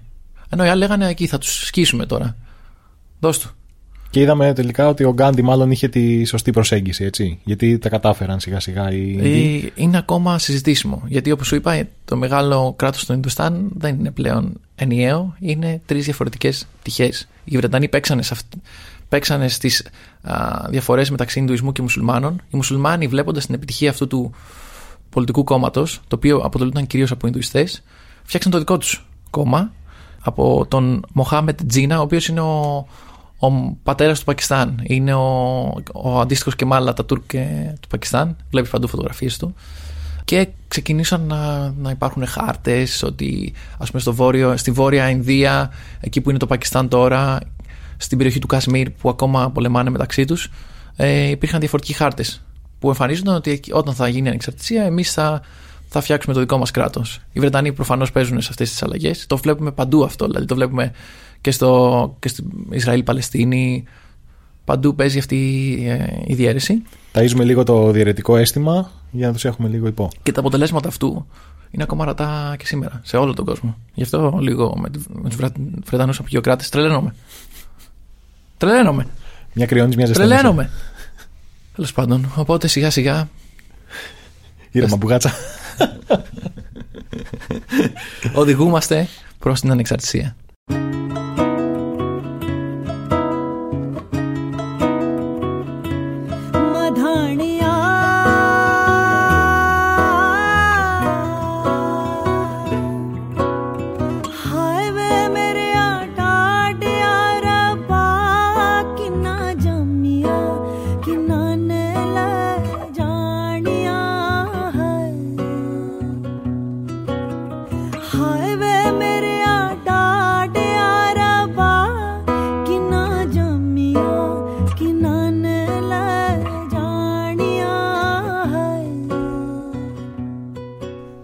Πολύ μου αρέσει η στρατηγική του Γκάντι, η φιλοσοφία περισσότερο θα έλεγα. Δεν ξέρω αν είναι τόσο πολύ στρατηγική ή αν είναι λίγο πιο επικεντρωμένη στις αρχές περισσότερο. Και μου φαίνεται ότι ο Γκάντι ήταν και πλούσιος σε εργαλεία διαχείρισης, γιατί για σκέψου τώρα αλλαγές στη ζωή του που έζησε, αποφάσεις που πήρε σημαντικές για απεργία πείνας, ο δρόμος του αλατιού, όλα αυτά. Ε, μου δείχνουν ότι ο Γκάντι είχε πολλά, πολλά ψυχολογικά εργαλεία και πόρους. Εμείς όμως που δεν είμαστε Γκάντι, δυστυχώς. Ε, πολύ θα το ήθελα να ήμουν και εγώ Τι πες, Γκάντι. Γκάγκη. Κι όμως, ούτε εσύ είσαι Γκάντι, ούτε εγώ είμαι Γκάντι. Εντάξει. Προτιμώ να, να παρουσιάσω ανυπακοή σε αυτό που λες. Εντάξει. Ε, Όμως χαίρομαι που την αντιπακοή σου αυτή την ε, δείχνεις με τον Γκάντι. τι μπορούμε λοιπόν εμείς να κάνουμε ε, ως άνθρωποι, τι εργαλεία μπορούμε να χρησιμοποιήσουμε για να αναπτύξουμε την ψυχική μας ανθεκτικότητα και να ανταπεξέλθουμε στις δυσκολίες; Θα σου πω κάποια πρακτικά ε, tips. Το πρώτο λοιπόν tip που μπορώ να σου πω είναι όταν έχεις κάποιους φόβους, ανησυχίες, στρες και όλα αυτά. Το πιο σημαντικό πράγμα που μπορείς να κάνεις είναι να το γράψεις. Το γράψεις την πρώτη μέρα, Α, να το γράψεις, όχι να το γράψεις, να πεις. Εντάξει. όχι, όχι να το γράψεις στα παλαιότερα των υποδημάτων σου. να πάρεις μια κόλλα χαρτί και να γράψεις Φοβάμαι αυτό, φοβάμαι εκείνο, ανησυχώ γι' αυτό. Φοβάμαι πως ακόμα σε αγαπώ. Φοβάμαι πως. Ακόμα σ' αγαπάω Φοβάμαι πως ποτέ δεν σε ξεπέρασα Κι αν την αλήθεια μέσα μου κρατάω Φοβάμαι πως ποτέ τον εαυτό μου δεν ξεγέλασα Που λες όταν ε, γράφεις μια ανησυχία σου, μια, ένα πράγμα που υπάρχει στο, στο κεφάλι σου και σε ενοχλεί, δημιουργείς μια, μια απόσταση, μια, ένα ψυχολογικό χώρο, ας πούμε, ανάμεσα σε σένα και στο πρόβλημα και είναι λίγο σαν να αντιμετωπίζει κάποιος άλλος το πρόβλημα αυτό. Είναι πολύ εύκολο να δώσουμε συμβουλή σε κάποιον που αντιμετωπίζει μια δυσκολία, αλλά πολύ δύσκολο για τον ίδιο μας τον εαυτό. Οπότε, αν εσύ κάτσεις και το γράψεις, υπάρχει ας πούμε, αυτό το ψυχολογικό εργαλείο ότι δημιουργείς μια απόσταση πρώτον και το βλέπεις πιο αντικειμενικά. Και από την άλλη, υπάρχει και μια, ένα πιο πρακτικό όπλο που σου δίνεται. Οι νευρώνες στον εγκέφαλό μας, οι οποίοι δημιουργούν την ανησυχία, όταν εσύ κάτσεις και γράψεις και ενεργοποιήσει τους νευρώνες που συγχρονίζουν το χέρι σου με το μάτι σου, όταν εσύ γράφεις λοιπόν, ε, μπλοκάρουν τους άλλους νευρώνες του άγχους, τη ανησυχία κτλ. Και, και ενεργοποιούνται εκείνοι, ώστε προς στιγμήν εσύ ξεφεύγεις από αυτό το τρελό κουτί που έχεις κλειστεί και γράφοντας, σταματάς την αγχωμένη σου σκέψη. Είναι τεράστιο εργαλείο αυτό λοιπόν. Πολύ ωραίο αυτό, ναι. Δεν το είχα υπόψη μου, αλλά θα το δοκιμάσω. Εσύ που έχεις και κάποιες ας πούμε τάσεις ε, συγγραφικές Είμαστε γραφιάδε. Είμαστε γραφιάδες εξάλλου και στη δουλειά μας αλλά και νομίζω ότι και προσωπικά εσύ έχεις μια πιο πολύ κλίση στο γράψιμο σε αντίθεση με μένα που δεν γράφω τίποτα ποτέ Μπορεί να σε βοηθήσει πάρα πολύ στη ζωή σου και θα σου το πρότεινα. Ένα δεύτερο πρακτικό εργαλείο που θα μπορούσα να σου προτείνω σε περιόδους ανησυχίας και άγχους είναι το να δημιουργήσεις ένα πρόγραμμα. Όταν εσύ λοιπόν Ένα ημερήσιο πρόγραμμα εννοείς ή. Ακριβώς αυτό. Ένα ημερήσιο πρόγραμμα την προηγούμενη μέρα, ειδικά τώρα που έχουμε καραντίνες και τέτοια και είμαστε και πολλή ώρα στο σπίτι κτλ. Είναι πολύ εύκολο να περάσει η μέρα σου έτσι και να μην κάνεις τίποτα. Να, μην κάνεις, ε, να χάσεις λίγο τον έλεγχο του χρόνου σου, τη ζωή σου. Οπότε φτιάχνοντας ένα πρόγραμμα το προηγούμενο βράδυ και αποκτάς περισσότερο έλεγχο, ο οποίος είναι πολύ empowering, ε, πολύ ενδυναμωτικό ε, να έχεις έλεγχο στη ζωή σου και δεν αφήνεσαι σε καταστάσεις. Και είναι πολύ σημαντικό γιατί στο τέλος της ημέρας βλέπεις το πρόγραμμά σου, βλέπεις τι πράγματα έκανες και σου δίνει και αυτό μια αυτοπεποίθηση έξτρα. Πολύ σημαντικό. Αλλά κανείς δεν κάθεται να το φτιάξει αυτό το πρόγραμμα, το θεωρεί λίγο ασήμαντο. Είναι, είναι σημαντικό, έχω παρατηρήσει, η δύναμη της συνήθειας. Δηλαδή, ας πούμε, ακόμα και το τρέξιμο. Το τρέξιμο, ας πούμε, στην αρχή, λες, θα πάω, θα τρέξω, θα πονέσω τα πόδια μου, θα ξέρεις, έχει κρύο τώρα που να βγω. Μετά, άντε να πάμε και τη δεύτερη λίγο, μήπως είναι και καλύτερα, λίγο την τρίτη. Και μετά, άμα δημιουργήσει μια συνήθεια, Ναι. το τρέξιμο πλέον ε, γίνεται συνήθεια. Και μετά γίνεται θυσμός, αλλά αυτό είναι άλλη. Το τρέξιμο, καλά που το λες αυτό, γιατί έχω να σου πω πάνω σε αυτό, είναι το τρίτο εργαλείο που ήθελα να σου, Α. να σου προσφέρω. Η γυμναστική λοιπόν είναι σημαντικό να δραστηριοποιείσαι, γιατί όταν είσαι μέσα σε ένα σπίτι κλεισμένο συνέχεια και δεν κουνιέσαι, είσαι συνέχεια μέσα στο μυαλό σου έτσι και σκέφτεσαι. Πέρα από αυτό, να σου πω αυτό που πες για τη συνήθεια, οι ψυχολόγοι λένε ότι για να σου δημιουργηθεί μια συνήθεια, για να γίνει μέρος του εαυτού σου, μια δραστηριότητά σου, πρέπει να την κάνεις για 21 μέρες συνεχόμενες. Και άπαξ και καταφέρεις να περάσεις αυτές τις 21 μέρες, μετά γίνεται αυτόματα. Μπαίνει στον αυτόματο η όλη διαδικασία. Σίγουρα ή θα σου βγει λίγο, ξέρεις, θα, θα πεις, «Ωχ, Άντε πάει και αυτή, πάει και αυτή η μέρα. Δεν σου λέω να το βάλεις σαν στόχο 21 μέρες να κάνω κάτι σε ρί, αλλά αν τα καταφέρεις ε, από μόνος σου. 21 μέρες, ας πούμε, θα ακούτε το podcast θέσει παράθυρο. και θα θα σας κάνετε γίνει like συνήθεια. σε όλα τα post. και invite όλους τους friends σας. Ε, Χωρίς ντροπή πρόθεση. Σαν ε, ε, ψυχολογική άσκηση το λέμε αυτό, όχι για κάποιο άλλο λόγο. Σωστά. Και για τη γυμναστική έχω να πω ότι έχει το θετικό ότι πετυχαίνεις αποτελέσματα εύκολα και γρήγορα. Δηλαδή, ό,τι κάνεις, το βλέπεις επιτόπου πάνω στο σώμα σου. Όχι την ίδια Δεν μέρα, το αλλά βλέπει επί τόπου. Εντάξει, θέλει λίγο χρόνο. σε σύγκριση με οποιαδήποτε άλλη δεξιότητα που αναπτύσσεις, ε, η γυμναστική έχει τα πιο άμεσα και πιο ορατά αποτελέσματα. Ή το αντίθετο όμως. Ε, επειδή είναι τόσο ορατά ή μη ορατά, μπορεί να σε αποθαρρύνει. Ε, εντάξει, γι' αυτό θέλει και λίγο αυτοέλεγχο. Δεν μπορείς να τα παρατάς με, τη, με, με την πρώτη δυσκολία, με, το, με την πρώτη κούραση. Άμα δηλαδή πας ένα τρέξιμο και μετά φας ε, όλε τι αγελάδε Ινδίας. Ε, αυτό είναι μεγάλη παγίδα του τρεξίματος. Τώρα που με προπονείς και όλα στο, στη, στα χιλιόμετρα, τρώμε μαζί τα χιλιόμετρα, το έχω διαπιστώσει ότι μου έχει ανοίξει η όρεξη. Παρένθεση. Τι γίνεται με το τρέξιμο, μια που το είπες; Το σώμα μας παράγει ενδορφίνες όταν τρέχουμε. Και από εκεί έρχεται και ο εθισμός που εσύ αναφέρεις. Okay. Οι ενδορφίνες είναι σαν ορμόνες, ας το πούμε πως είναι η κορτιζόλη που λέγαμε. Το σώμα σου λοιπόν, όταν εσύ ασκείσαι, εκρίνει ενδορφίνες, οι οποίες είναι αυτές οι ορμόνες που δίνουν την αίσθηση της ευεξίας σε σένα. Και είναι εύκολο να εθιστείς αυτό, και είναι αυτή η καλή εθισμή που λέμε. Οπότε με αυτά τα τρία εργαλεία που σου πρότεινα, να γράφεις τους φόβους σου και τα, τα άγχη σου, να προγραμματίζεσαι και να πιάσεις και μια γυμναστικούλα να κάνεις, αυτά τα τρία εργαλεία, αν καταφέρεις και τα εισάγεις στη ζωή σου, ε, έχεις πάρει τα πιο σημαντικά εργαλεία για την ψυχική σου ανθεκτικότητα. Πολύ ενδιαφέρον να ακούγεται αυτό. Και θα σου πρότεινα λοιπόν αύριο κιόλας, εφόσον έχεις ήδη ξεκινήσει τρέξιμο, να ξεκινήσει με το προγραμματάκι σου και να ξεκινήσει και με τις, ε, να γράφεις τους φόβους και τις ανασφάλειές σου, αν έχεις κάποιες. Όλοι έχουμε, ε, οπότε θα, θα το δοκιμάσω.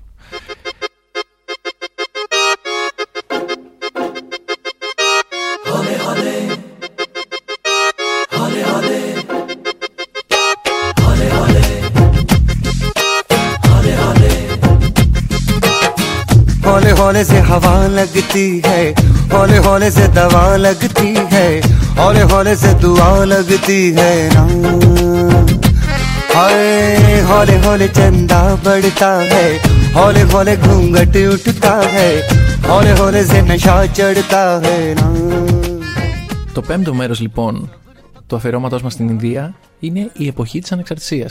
Ξέρει πότε συνέβη αυτή, Μιχάλη. Ε, Στις 4 Ιουλίου 1789. Αυτό είναι από άλλο. Τα μπέρδεψε όλα Αλλού- μαζί. αλλού- η Ινδία έγινε ανεξάρτητη το 1947. Έχουμε ήδη μιλήσει για την Ινδία και εσείς που ξέ- έχετε ακούσει ήδη το πρώτο μέρος. Ο οποίος το έχει ακούσει να σηκώσει το χέρι του. Μπράβο. Λοιπόν, ξέρετε ότι η Ινδία, το Ινδουστάν ήταν ε, μια μεγάλη χερσόνησος υποήπειρος η οποία είναι, περιλαμβάνει σήμερα και το σημερινό Πακιστάν και, την, και το σημερινό Μπαγ- Μπαγκλαντές. Το 1947 λοιπόν, δυστυχώς, έφτασε, φτάσαμε στο Αμίν και υπήρξε τριχοτόμηση. Το 1947 και συγκεκριμένα στις 15 Αυγούστου η Ινδία Α, της Παναγιάς. της Παναγιάς με τη βοήθεια του Θεού η Ινδία ανεξαρτοποιήθηκε ε, από τη Βρετανική Αυτοκρατορία και την ίδια μέρα το Πακιστάν έγινε ανεξάρτητο. Τότε ήταν το Ανατολικό Πακιστάν, το οποίο είναι το σημερινό Μπαγκλαντές και το Δυτικό Πακιστάν που λέγαμε ότι είναι η κλασική δίωδος που μπαίνουν όλοι οι κατακτητές. Α, μπράβο. Ε, αυτή η δίωδος έγινε κράτος. Όμως υπάρχει μια, ένα παράδοξο. Παρότι και οι δύο χώρες ανεξαρτοποιήθηκαν στις 15 Αυγούστου, το Πακιστάν έτσι επειδή δεν θέλει να έχει την ίδια μέρα με, το, με την Ινδία, ε, το γιορτάζει 14 Αυγούστου. Αυτό γιατί. Τι κόντρα είναι αυτή, χωρίς λόγο; Δεν είναι χωρίς λόγο. Υπάρχει τεράστια κόντρα μεταξύ Πακιστάν και Ινδίας. Τι φάση, τι παίζει στο Ήθελα να σου ποδόσφαιρο; πω όμως πρώτα ότι έχω υπάρξει στις 15 Αυγούστου στην Ινδία, την ημέρα της εξαρτησίας, με μπούγια, κόσμο, χαμός, σημαίες στο, στο δρόμο. Ε, μια τεράστια γιορτή. Τους κοιτούσα από, από ψηλά, σαν άλλος Μάικλ Τζάξον. Γιατί. Που, αυτός που πέταξε το μωρό του από το μπαλκόνι. ναι, ναι, ναι, αυτός.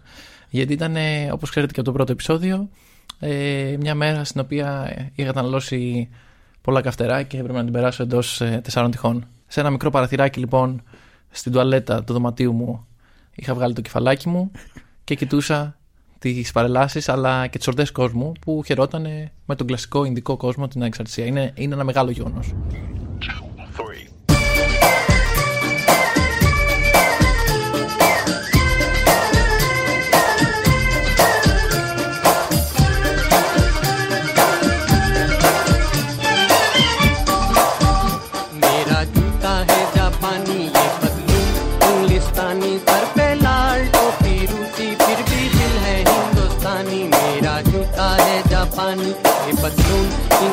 Α ναι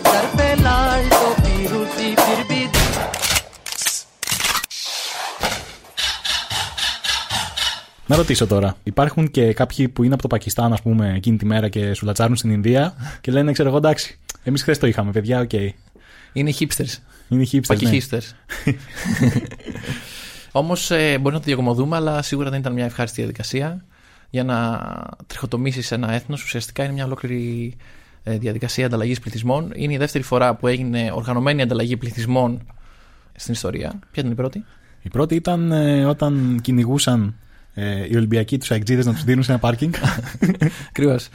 Στη Μικρά Ασία ήταν η πρώτη. Και η δεύτερη ήταν οι 15 εκατομμύρια πληθυσμός, ο οποίος αναγκάστηκε να, να αλλάξει πλευρές και να πάει μεν μουσουλμάνοι ε, στα βόρεια κομμάτια του Ινδουστάν και οι Ινδουιστές να κατέβουν στην Ινδία. και μάλιστα, αν θυμάσαι, στο επεισόδιο για το Ελ Σαλβαδόρ, λέγαμε για άλλη μια φορά που είχε γίνει ανταλλαγή πληθυσμών μεταξύ Ελ Σαλβαδόρ και Ονδούρα. Θυμάσαι κάποιους αγροτικούς πληθυσμούς που είχαν αναγκαστεί να μετακινηθούν και έγινε και μια σφαγή ενδιά- στο ενδιάμεσο; Ε, ναι, στο επεισόδιο 2, season 1, επεισόδιο 2, μπορείτε να, να το δείτε.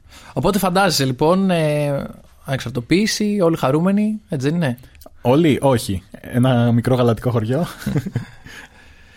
Οπότε και ο αρχηγός αυτού του κράτους, ας πούμε, ο αρχηγός αυτής του κινήματος, ποιον είχαμε πει, Ο Μαχάτ Γκαντί.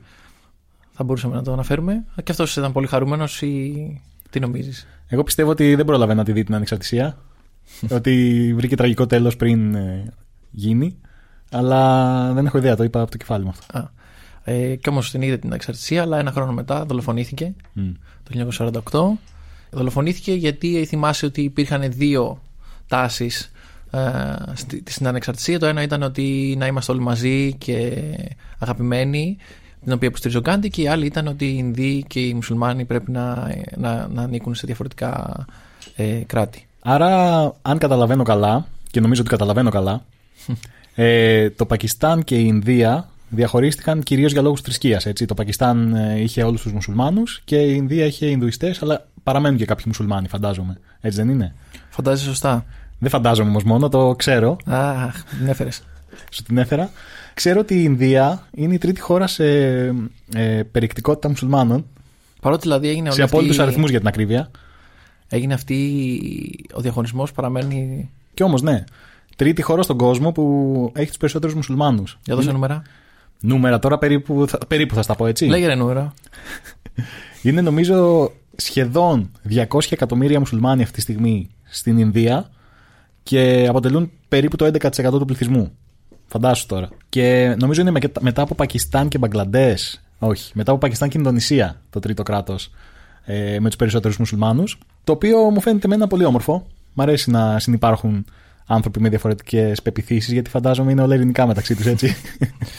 Ε, όχι, δυστυχώς οι, οι μουσουλμάνοι στην Ινδία υφίστανται κάποιους ε, περιορισμούς. Ε, ιδιαίτερα η τελευταία κυβέρνηση της Ινδίας έχει πολλούς περιορισμούς στη ζωή τους. Ε, βέβαια το μίσος ε, πηγάζει και από τις δύο μεριές. Πακιστάν-Ινδία είναι ένα, μια ιστορία μίσους και αγάπης. όχι τόσο αγάπης, πάνω μόνο μίσους. Ε. Εντάξει, κάποια πράγματα κρύβουν... ε, Σίγουρα υπάρχουν, ε, υπάρχει κάποιο σύριαλ, ας πούμε, ε, Ναι. με απαγορευμένη αγάπη Εννοείται. Πακιστανού με Ινδύς, Μαγνούσος Ο- Μανουσάκης. Ο Σαρουκάν, ας πούμε, ο αγαπημένος μας, Α, έχει ερωτευτεί Πακιστανή και όντας Πακιστανός έχει ερωτευτεί Ινδί. Και τον έχουν έχει παίξει και από τις δύο πλευρές. Είναι double trouble.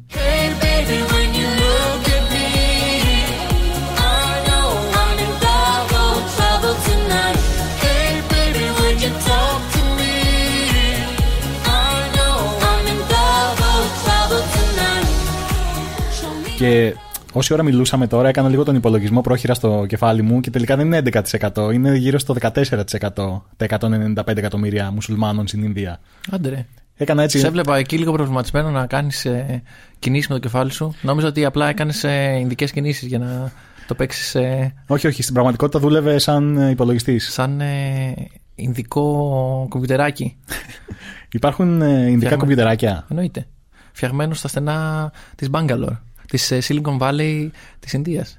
Α, δεν το ήξερα αυτό. Θα σου πω, ε, to be continued. Ινδία-Πακιστάν όμως ε, υπάρχουν πυρηνικά όπλα τα οποία είναι στραμμένα ένας στον άλλον. Ε, υπάρχει ε, μια συγκεκριμένη περιοχή, το Κασμίρ, το οποίο το, το γνωρίζουμε έτσι με τα ωραία τα μετάξια κτλ. Το οποίο είναι διαφιλονικούμενη περιοχή μεταξύ των δύο. Υπήρχε πριν από μερικά χρόνια βομβιστική ε, επίθεση στη Μουμπάι, σε ένα από τα πιο γνωστά ε, μνημεία, είναι νομίζω η πύλη της Ανεξαρτησίας, η οποία αποδείχτηκε ότι είχε σχέση με άτομα που σχετίζονται Σχετίζονται με την κυβέρνηση με, του τη- Πακιστάν. με το, Πακ- που σχετίζονται με το Πακιστάν. Αλλά, καλά όλα αυτά, αλλά το πιο σημαντικό, η πιο μεγάλη κόντρα είναι η κόντρα στο κρίκετ. Μεταξύ Πακιστάν και Ινδία Ινδίας. και Πακιστάν. Όπως είπαμε, το κρίκετ μπορεί να κρατήσει πέντε μέρες, ας πούμε. Σκέψου τώρα τι τρέλα έχεις. Τρελαμένο. Να, να, να χτυπάνε τα μπαλάκια του κρίκετ και εσύ να βλέπεις πέντε μέρες. Ε... Κάνουν κάποια διαλύματα, φαντάζομαι. Έτσι δεν κάθεσαι εκεί. Δεν κάθεσαι 96 ώρες. ε, αυτό είναι τε- επί 4 ήταν η γάμο του. Εντάξει, είχ- υπάρχουν διάφορα παιχνίδια κρίκετ, αλλά η Ινδία και το Πακιστάν ε, είναι μ, δύο από τις μεγαλύτερες χώρες, πιο σημαντικές χώρες σε αυτό το άθλημα. Ε, Ξέρουμε άλλες. Φαντάζομαι είναι η Αγγλία, η, ο δυνάστης που τους το έμαθε. Σωστά. Είπαμε πριν πώς το έμαθε, από το Λαγκάν. Ναι, Ένας ναι, ναι. αγρότη προσπάθησε να υπερασπίσει. Ελέγχεται αυτό αν είναι αληθινή ιστορία ή όχι. Εντάξει. Θέλουμε να την πιστέψουμε. Ε, θέλω να πω εδώ σε αυτό το σημείο ότι και ο Σάρουκ Καν υπήρξε προπονητής ε, κρίκετ σε ταινία και έχει και, και μία από τις μεγαλύτερες ομάδες κρίκετ στην Ινδία την έχει αγοράσει. Α, οκ. Ωραία. Στην πραγματικότητα όμως, όχι Στην σε ταινία. πραγματικότητα, στην πραγματικότητα. Και προπονητής ήταν στην πραγματικότητα ή σε ταινία; Γιατί πλέον. Ε, ήταν και σε ταινία, αλλά νομίζω ότι άμα έχεις την ομάδα μπορείς να είσαι προπονητής όπου θες. Πω, πω, Έτσι πω, δεν, πω. δεν είναι το σωστό και το πρέπει αυτό. Τη ζωή του να κάνουμε. Ναι. Μια νύχτα δική του, η ζωή μας όλη. Μια νύχτα από τη ζωή του, ολόκληρη δική μας. Εντάξει, μωρέ τώρα. Τι, να, τι να σου πω και να σου πω. και εγώ από τη δική μου. Να είχαμε να λέγαμε τώρα. Ε, οπότε φτάνουμε στα όρια του φανατισμού. Δηλαδή, έχει υπάρξει φορά, ας πούμε, που έχει λιθοβοληθεί ε, το σπίτι του, του αρχηγού του Πακιστάν επειδή χάσανε. Νομίζω ότι κάτι παρόμοια γίνονται και στην Αργεντινή και, και στην Κολομβία και τα λοιπά. Δεν είναι μόνο εκεί ο Ναι. φανατισμός, αλλά φαντάσου για το κρίκετ τώρα, ας πούμε, που είναι ένα ευγενές άθλημα, έτσι. Ευγενές άθλημα, αλλά με μεγάλα πάθη. Κρατάς και σφυρί εκεί πέρα. Αυτό δεν είναι το κρίκετ. Με το σφυρί Ε, και το μπαλάκι. Τα σφύρι. Μπαστούνι θα το έλεγα. Το λες, ε, το λες έτσι, αλλά στο τελευταίο μάτς το οποίο ήταν μεταξύ Ινδίας και Πακιστάν, το οποίο έλαβε χώρα στο Μάτσεστερ της Αγγλίας πριν από κάποια χρόνια, πάνω από ένα δισεκατομμύριο άνθρωποι το παρακολούθησαν. Οπότε λες εσύ για το... Δεν είναι και μπάλα, αλλά δυτικέ τύπε, απλά δεν ξέρεις τι είναι το Πακιστάν. Έχεις δίκιο. Το η αλήθεια κρίκετ. είναι... Όχι, το Πακιστάν ξέρω τι είναι. η αλήθεια είναι πως σε αριθμούς λίγο μας μας ρίχνουν, ας πούμε, και οι Ινδοί και οι Κινέζοι και αυτά. Οπότε εμείς με τα δυτικά μας μάτια το βλέπουμε λίγο τρελά αυτά νούμερα. Αλλά για αυτούς φαντάζομαι είναι άλλη μια τρίτη. Μμμ. Εγώ φαντάζομαι ότι όταν έχεις τόσο πολλά πάθη ε, στη ζωή σου με το κρίκετ και πρέπει να βλέπεις πέντε μέρες σε ρί την ομάδα σου να χάνει ή να κερδίζει, φαντάζομαι αυτό σου ανεβάζει λίγο τους χτύπους της καρδιάς κτλ. Δεν πρέπει να έχεις μια σχολεία μετά, να πας να κάνεις κάτι, ρε παιδί μου, να ηρεμήσεις, να βρεις λίγο το τσι σου, να βρεις τις ισορροπίες σου. Έτσι δεν είναι. Νομίζω γι' αυτό ξεκίνησαν τη γιόγκα οι Ινδοί, για να ηρεμήσουν από το κρίκετ. Παρόλο που η γιόγκα υπάρχει για χιλιάδες χρόνια στην Ινδία, ενώ το κρίκετ εμφανίστηκε την τελευταία, τελευταίο αιώνα. Γιόγκα είπατε. Οχ, τι, τι, τι, τι έγινε εδώ; εμφανίστηκε εδώ ξαφνικά ένας περίεργος με ένα τουρμπάνι ντυμένος. Ε, Κοίτα, γιόγκα pants βάζω συνήθως όταν κάνω γιόγκα, δεν φοράω τουρμπάνι. Ποιος είναι αυτός τώρα που άρχισε να μιλάει για γιόγκα. Α, ναι, είναι ο ειδικός Ινδολόγος και γεωγκολόγο. και Ινδι- Γιόγκι παρακαλώ, γιόγκι. Έχει, κάνει, έχει τρυφήσει ειδικά σε αυτό το στοιχείο Μη μη σταμάτα, κοκκινίζω. και θα μας μιλήσει για τη γιόγκα. Η γιόγκα, λοιπόν, ε, φίλε Ιζάκ, και διορθώστε με αν κάνω λάθος. Γνώμη μου, είναι, που έχει γίνει πολύ της μόδας τώρα τελευταία στο δυτικό κόσμο, αλλά ξέρω ότι ας πούμε στην Ινδία είναι μια φιλοσοφία ζωής η οποία είναι χιλιάδες χρόνια, ε, ότι ακόμα και σε σχολεία κάνουν γιόγκα κατά τη διάρκεια του μαθήματος, ας πούμε. Είναι μέσα δηλαδή σε όλη τους το, τη φιλοσοφία. Στην ε, Ελλάδα και, και στην περιορισμένη γνώση που έχω εγώ επί του θέματος, ξέρω ότι έχει ε, γίνει της μόδας τώρα τελευταία. Κάνω λάθος. Ε, όχι, θα συμφωνήσω ότι στην Ελλάδα έχει γίνει τώρα τελευταία. Στην Αμερική υπάρχει κάποια χρόνια παραπάνω. Ω πιο mainstream χώρα που εμείς θέλουμε να ακολουθήσουμε συνήθως. Στην Ινδία κάνουν ναι, μέσα στο σχολείο μπαίνεις και τους βλέπεις να είναι σε κάτω σκύλο στάση, τα πόδια πάνω. Έτσι κάνουν μάθημα αυτοί εκεί.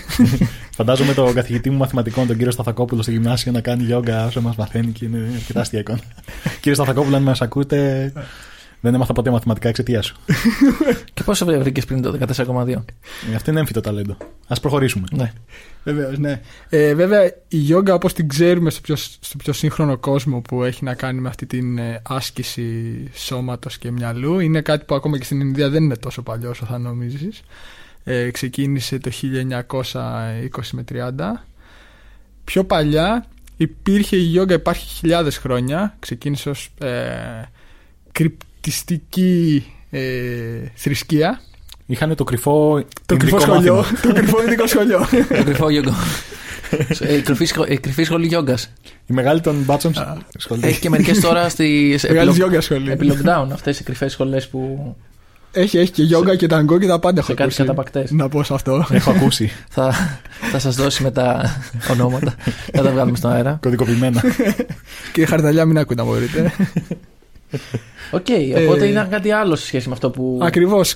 Έχει ξεκινήσει πιο βαθιά και σιγά σιγά έχει εξελιχθεί σε κάτι το οποίο ε, φέρνει πιο κοντά ως προς γυμναστική ταυτόχρονα με, με κάποια πνευματικότητα. Με κάποια πνευματικότητα, ε. Ναι, δηλαδή πώς θα έρθει σε μια ηρεμία και σε μια εναρμόνιση του σώματος με του μυαλού Αυτό και της σχετίζεται, ενέργειας εσωτερικής που έχεις. σχετίζεται με το διαλογισμό.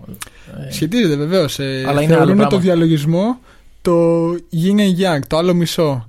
Η γιόγκα έχει να κάνει με το σώμα και ο διαλογισμός πιο πολύ έχει να κάνει με το μυαλό και το πνεύμα αυτό καθεαυτό. Άρα δηλαδή για να, αν αποφασίσω ας πούμε, να ασχοληθώ με αυτό το, με τη γιόγκα θα πρέπει να ασχοληθώ και με το διαλογισμό. Σε ένα βαθμό ναι, αν και πλέον ε, η γιόγκα έτσι όπως γίνεται σε πολλά στούντιος ας πούμε, μην πάτε μυαλό στο πονήρο, ε, στην, στην Ελλάδα είναι φιλικά ως προς έναν αρχάριο χρήστη όπου δηλαδή έχουν δημιουργηθεί ρεύματα τα οποία είναι πιο δυναμικά και παραπέμπουν πιο πολύ σε μια πιο κλασική γυμναστική Μμμ. με στοιχεία ας πούμε Γιόγκα. γιόγκα, δηλαδή ακολουθάς κάποιες συγκεκριμένες στάσεις, πας από τη μία στην άλλη, χρησιμοποιείς την αναπνοή σου ε, ως τέμπο και α, εκεί που βοηθάει πάρα πολύ η γιόγκα είναι ότι βοηθάει στην ισορροπία, στη δύναμη ε, και στα ανοίγματα.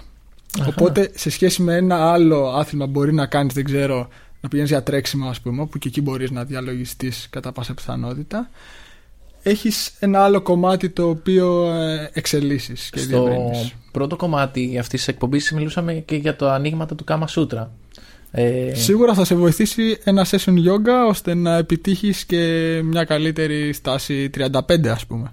Όσο λοιπόν ψάχνετε στο Google τη στάση 35, ε, να σας πούμε ότι ο Ιζάκ ε, θα, θα έχουμε διαθέσιμα τα στοιχεία του μετά για το όποιο- όποιος θέλει να, να διδαχθεί αυτή την, ε, το position.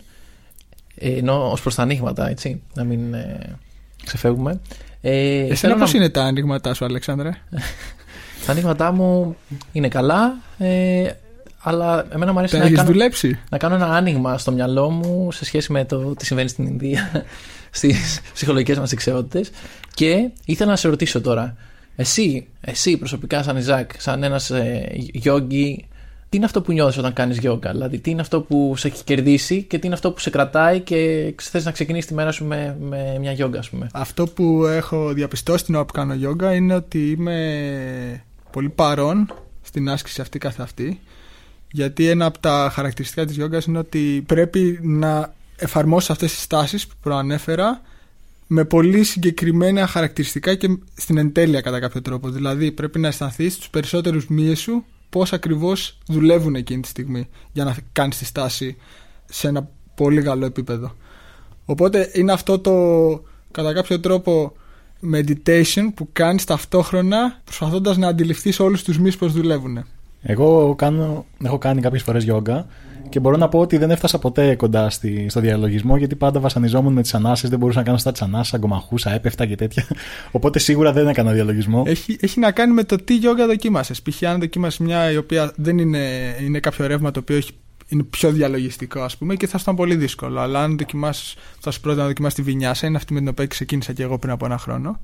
Παρομοιάζει αρκετά περισσότερο σε γυμναστική γυμναστική, οπότε και για κάποιον αρχάριο είναι και πιο εύκολο να του γίνει ενδιαφέρον.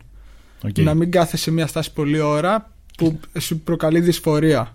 Και σίγουρα παίζει ρόλο και ο ποιος σε καθοδηγεί, γιατί να προσαρμόζεται δηλαδή στο, στα, στη δεξιότητά σου και στο, και στο σε ποιο επίπεδο βρίσκεσαι, έτσι δεν είναι. Γιατί... Έτσι είναι στα περισσότερα πράγματα. Χρειάζεσαι κάποιον. ε, Και ίσως leader, ας παίζει πούμε. ρόλο και η τάξη, δηλαδή ανάλογα άμα τα άτομα με τα οποία παρτίζεται μια τάξη γιόγκα. Βεβαίως, κοίτα, δεν θα, δεν θα κρυφτώ πίσω από το δάχτυλό μου. Ο λόγος που πήγα και ξεκίνησα τη γιόγκα ήταν ε, ότι θεώρησα ότι η τάξη θα είναι πιο ενδιαφέρουσα από μια τάξη Kickboxing, ε, ας πούμε. kickboxing, ας πούμε, ή μπάσκετ, ας πούμε. Μάλιστα. Ε, και, θε- και έχω και μια άλλη απορία. Ε, Άντρες στη γιόγκα. Είναι ταμπού. Πιστεύω ότι ίσως είναι σε κάποιο σημείο, ειδικά στην δικιά μας κοινωνία. Αν και πλέον, επειδή έχει γίνει ίσως και πιο mainstream, όχι όπως παλαιότερα, αλλά θεωρώ ότι κακός. Τι είναι αυτό, τι είναι δηλαδή, γιατί είναι ταμπού, τι θεωρείται κακό να. Πιστεύω ότι στην κοινωνία μας πολλά πράγματα θεωρούνται ότι είναι ε, ως προς, απευθύνονται προς το γυναικείο φύλλο. Δηλαδή, δεν θα ήταν εύκολο να πας αύριο να κάνεις μπαλέτο, φαντάζομαι. Θα υπά- υπάρχει ένα κοινωνικό στίγμα. Εγώ κάνω πιλάτες, ας πούμε, και οι φίλοι μου δεν με έχουν αφήσει χλωροκλαρία από τότε που ξεκίνησα. Με ρωτάνε συνέχεια αστιάκια, καταλάβατε τώρα. Ε, αλλά εγώ δεν πτωούμε, γιατί όταν είσαι άνετος με το ποιος είσαι, δεν μπορεί να σου πει κανείς τίποτα. Άρα λοιπόν για να φτιάξουμε την ε, σωματική μας ευελιξία θα πρέπει να βελτιώσουμε και την κοινωνική ευελιξία σε κάποια πράγματα και σε κάποιες ε, οπτικές, έτσι δεν είναι; Ξεκάθαρα, ξεκάθαρα. Και νομίζω γίνονται βήματα προς αυτό, τουλάχιστον από ό,τι βλέπουμε και τον τελευταίο καιρό. Και νομίζω ότι έχουμε ακόμα πολύ δρόμο μπροστά μας. Συμφωνώ απόλυτα.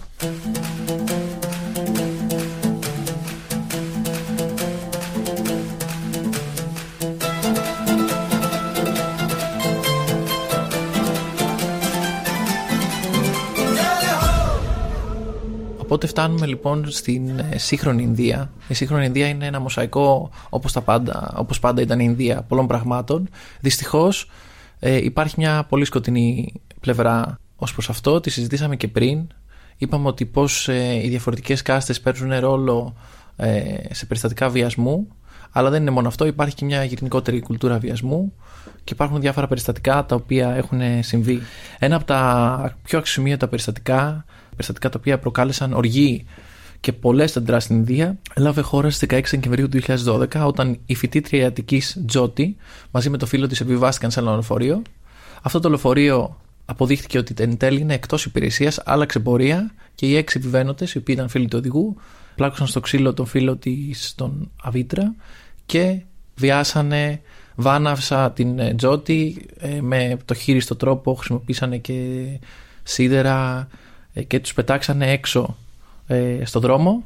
Μετά από λίγα, λίγες ημέρες ε, η Τζότι ε, έπαθε καρδιακή ανακοπή και έφυγε από τη ζωή και ε, αναφέρεται πλέον όχι με το όνομα Τζότι αλλά με το όνομα Νιρμπάγια που σημαίνει άφοβος. Ήταν μια ιστορία που προκάλεσε σάλο και οι ένοχοι μετά από αστυνομικές έρευνες πιάστηκαν όλοι. Ο ένας πέθανε στη φυλακή, λέγεται ότι ήταν αυτοκτονία. Ένας ανήλικος έμεινε τρία χρόνια στη φυλακή και αποφυλακίστηκε και έχει αλλάξει ε, στοιχεία για να μην τον λιθοβολήσουν ουσιαστικά. Και οι υπόλοιποι τρεις καταδικάστηκαν σε θάνατο και ο οποίος, η οποία καταδίκη εφαρμόστηκε πριν από κάποιους ε, μήνες.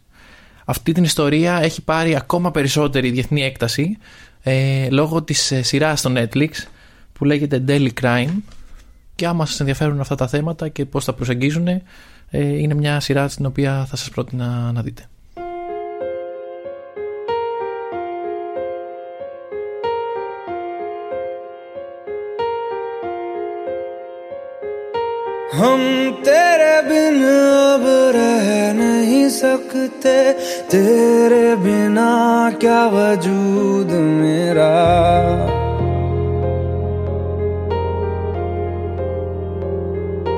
हम तेरे बिन अब रह नहीं सकते तेरे बिना क्या वजूद मेरा तुझसे जुदा अगर हो जाएंगे तो खुद से ही हो जाएंगे जुदा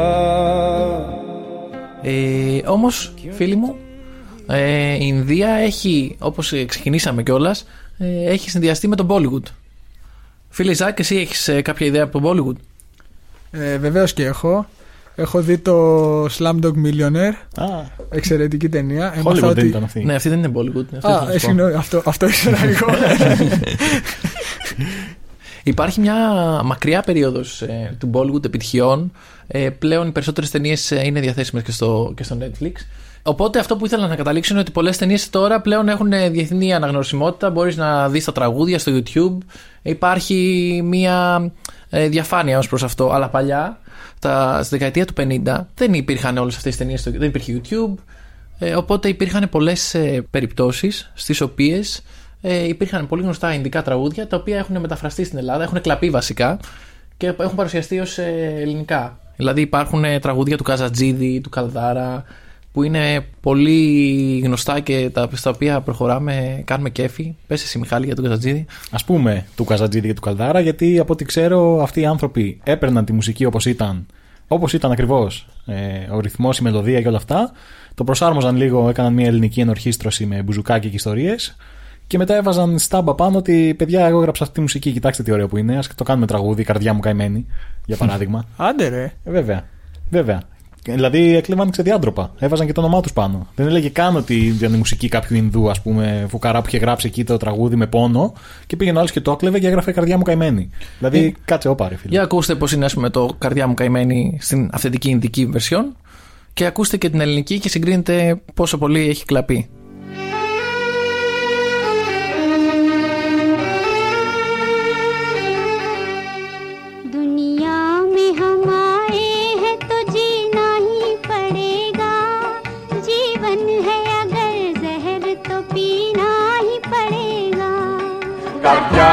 Καημένη πως βαστάς και δεν ραγίζεις Στον ψεύτη ντουνιά τόση απονιά που αντικρίζεις Ναι, και, και, ας- και να ήταν μόνο αυτό. Α πούμε το όσο, κα- όσο αξίζει εσύ και η καρδιά σου χρυσή, μουσική σου λέει Καλδάρας. Και Αγγελόπουλος. Ψέματα.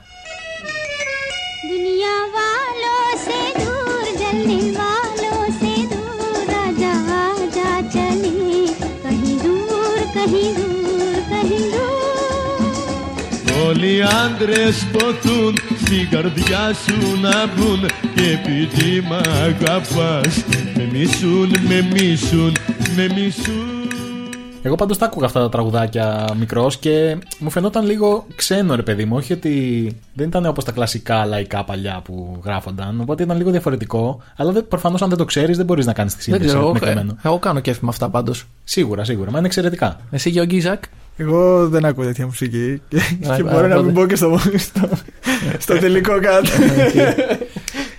δηλαδή δεν έχει κάτσει να χορέψει το Αυτή η νύχτα μένει. Πού θα είμαστε μαζί. Α, που το ήξερε τελικά. उल्फत का साथ छेड़ो चम्मा सुहाना है उल्फत का साथ छेड़ो चम्मा सुहाना है जलवे भी नाच उठे दिल का तराना है उल्फत का साथ छेड़ो Πού θα είμαστε μαζί αυτή η νύχτα μένει Πού θα είμαστε μαζί Θα φύγεις μακριά μου πριν έρθει το πρωί Αυτή η νύχτα μένει Ε, δηλαδή βλέπουμε έναν συνήθι ύποπτο εδώ πέρα, έτσι. Διόρθωσέ με αν κάνω λάθος, αλλά ένα συνήθις ύποπτος είναι πάντα εκεί. Ένας άνθρωπος ο οποίος όχι μόνο παίζει με το συνέστημα του εξόριστου, ας πούμε, από τη χώρα του, όχι μόνο παίζει, πατάει πάνω σε αυτό, αλλά το κάνει και με τη μέθοδο της κλοπής. Λοιπόν, ο Μιχάλης έχει beef με τον ε, Ινδό στιχουργό. και το τελευταίο τραγούδι, το οποίο είναι και αυτό από τα πιο γνωστά έτσι, ε, κλεμμένα από την Ινδία, είναι η Μαντουβάλα, που είναι του Στέλιου Κατατζίδη. Του Στέλιου Καζατζίδη, ας πούμε, ναι, ναι, ναι.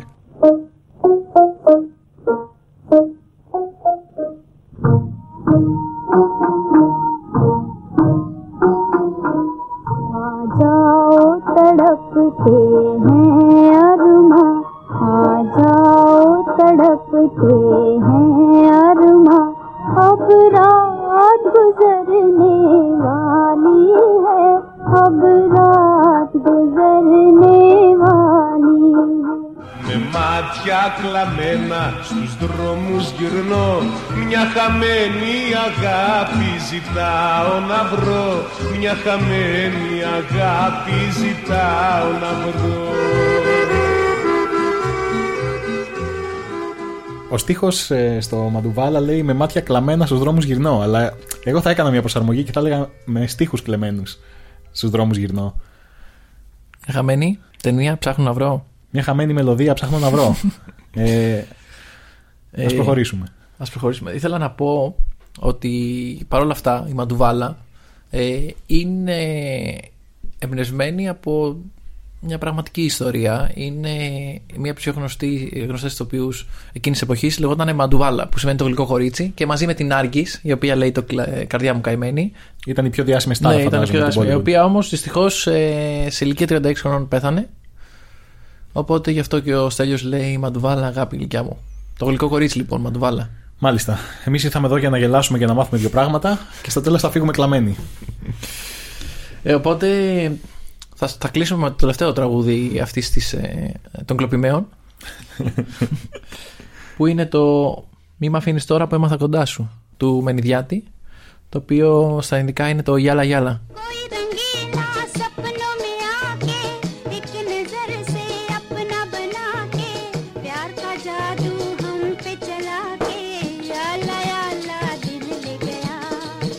Όχι, όχι, κι ας μη μ' αγαπάς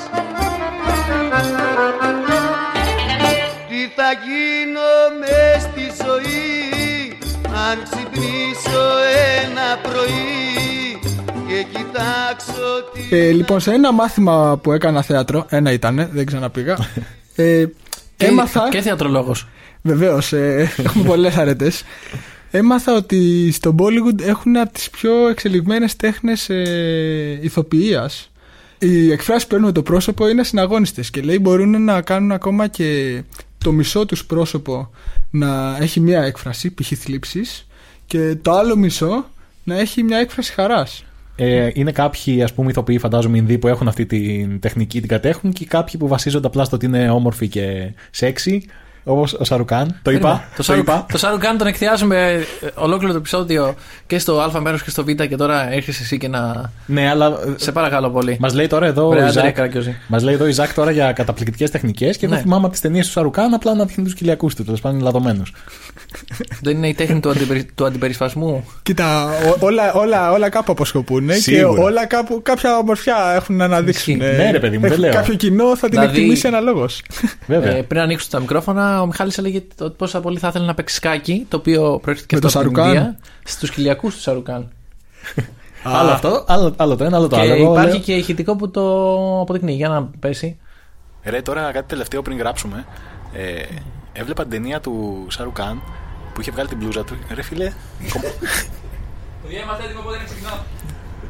Ο τύπος είναι κομμάτια έτσι, άνετα έπαιζα σκάκι στους χιλιακού του. Συγγνώμη, Μιχάλη, που έπρεπε να το βγάλουμε στον αέρα. Ωραία τα είπα όμως, χήμαρο, ε. Ναι.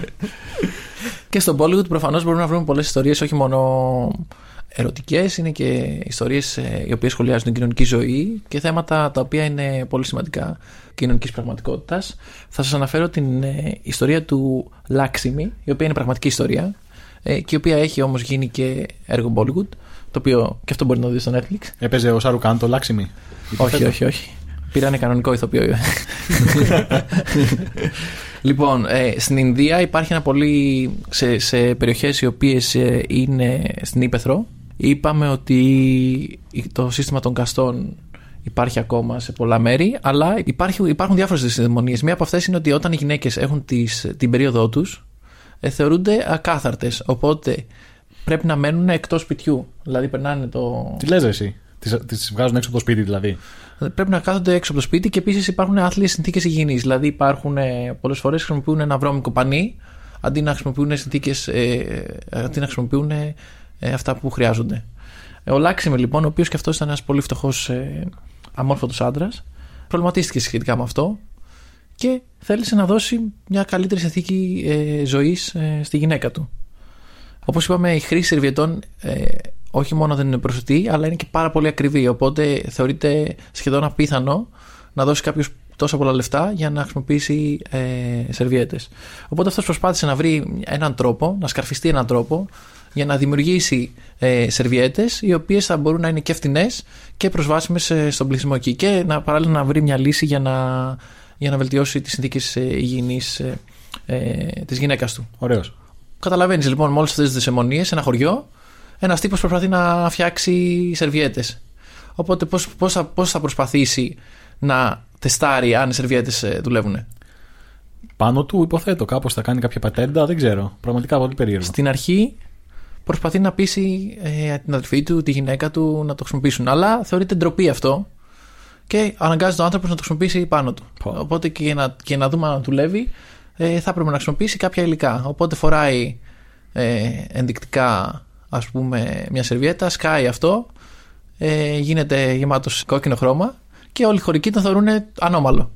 Γιατί αυτές είναι οι αντιλήψεις σε κάποια μέρη της Ινδίας. Ε, οπότε αυτός αναγκάζεται να φύγει από το χωριό του, να δουλέψει παραπάνω στην παντέντα του και κάποια στιγμή αρχίζει και ρολάρει, αρχίζει και πείθει με τη βοήθεια και άλλων ανθρώπων και αρχίζει και φτιάχνει αυτή την παραγωγή και ε, όπως είπα είναι μια πραγματική ιστορία και έχει βραβευτεί μάλιστα και σε διεθνές επίπεδο για αυτή την, την ε, καινοτομία. Σε τέτοιο μικρό επίπεδο ε, υπάρχουν πολλοί καινοτόμοι επιχειρηματίες οι οποίοι προσφέρουν λύσεις σε θέματα πολύ σημαντικά και πολύ... Έχω να πω πάνω σε αυτό το ζήτημα. Ε, ο τύπος, ο Λαξίμη, αξιοθαύμαστος έτσι, μπράβο του, έκανε κάτι τρελό. Τι του έδωσε το κίνητρο να πάει τόσο μακριά, να φύγει από το χωριό του, να ξεκινήσει ένα τόσο δύσκολο εγχείρημα, ε, να τον λιδωρούν όλοι; Όλο αυτό δεν είναι φοβερό. Που κατάφερε ένας άνθρωπος έτσι να βρει τόσο πολύ. Και πώς το άντεξε ας πούμε, δηλαδή τον κοροϊδεύουν και λέει όχι θα συνεχίσω και θέλω να βρω τη λύση. Τι, τι είναι αυτό δηλαδή, είναι πάλι πάμε πίσω στα, στα δικά μας. Ε, Ψυχολογική ανθεκτικότητα. Ψυχολογική ανθεκτικότητα. Τον τύπο δεν τον άγγιζε τίποτα. Τα λόγια των χωρικών ήταν σφαίρες και αυτός ήταν αλεξίσφαιρο. Όπως λέει και ο αγαπημένος μου κωμικός Θωμάς Ζάμπρας. Για να φτάσεις λοιπόν να είσαι τόσο πολύ ανθεκτικός απέναντι στο, στον περίγυρό σου και σε αυτά που σου συμβαίνουν τα άσχημα, επειδή εσύ έχεις ένα όνειρο, ένα τρελό όνειρο και θες να το πραγματοποιήσεις, πρέπει να κάνεις κάποια πράγματα που κάνει ο ανθεκτικός άνθρωπος. Το πρώτο βήμα λοιπόν είναι η συνειδητοποίηση της κατάστασης. Να την κοιτάξεις την κατάσταση στα μάτια, όσο δύσκολη και αν είναι αυτή, και να, να παραδεχτείς ότι υπάρχει. Το δεύτερο πράγμα που πρέπει να κάνει ο ανθεκτικός άνθρωπος είναι να καταφέρει να ελέγξει την αντίδρασή του. Όταν αντιδρούμε σε μια δύσκολη κατάσταση, έχουμε κάποια ψυχολογική αντίδραση, έχουμε κάποια σωματική αντίδραση. Αν έχουμε εμείς συνείδηση λοιπόν της κατάστασής μας, της ψυχολογικής και σωματικής, είναι πολύ πιο εύκολο να την ε, σταματήσουμε. Και το τρίτο βήμα του ανθεκτικού ανθρώπου όταν αντιμετωπίζει μια δυσκολία είναι να αποδεχτεί την κατάσταση. Γιατί Φίλε μου, Αλέξανδρε, χρειάζεται δύναμη για να παραδεχτείς ότι πονάς, ότι φοβάσαι, ότι σου είναι κάτι δύσκολο. Και λέγοντας αυτό, μπορούμε να προχωρήσουμε στο επόμενο βήμα της εκπομπής μας. Θα σου μιλήσω για την τίγρη. Έχεις ακούσει για την τίγρη της Βεγγάλης; Έχω ακούσει, ναι. Λοιπόν, δεν θα σου μιλήσω για αυτή όμως, θα σου μιλήσω για τη λευκή τίγρης. Το White Tiger είναι μια ταινία η οποία έχει βγει πρόσφατα και είναι μια ταινία η οποία ακούγεται ότι θα πάει και για τις προτάσεις του Όσκαρ. Είναι στο Netflix; Τον Όσκαρ. Είναι στο Netflix, ναι, δεν ήθελα να το πω για να. Είναι στη γνωστή υπηρεσία της συνδρομητική αυτή με τις ταινίες; Αυτή, αυτή ακριβώς, Με το κόκκινο χρώμα. Το Amazon Prime λέτε. Εμφανίστηκε με λογική. Εμφανίστηκε να κάνει τοποθέτηση προϊόντος. ε, η Λευκή Τίγρης λοιπόν είναι βασίζεται σε ένα βιβλίο το οποίο έχω διαβάσει πριν από κάποια χρόνια ε, και έχει πάρει και αυτό το βραβείο Booker το 2007. Ε, αυτό το βιβλίο λοιπόν έχει ένα ιδιαίτερα σαρκαστικό μια σαρκαστική οπτική. Είναι ένας τύπος ο οποίος είναι από τον Bangalore, τη Silicon Valley λοιπόν της Ινδίας. Είναι tech ε, addict και αυτός, είναι έτσι με τα κατζετάκια.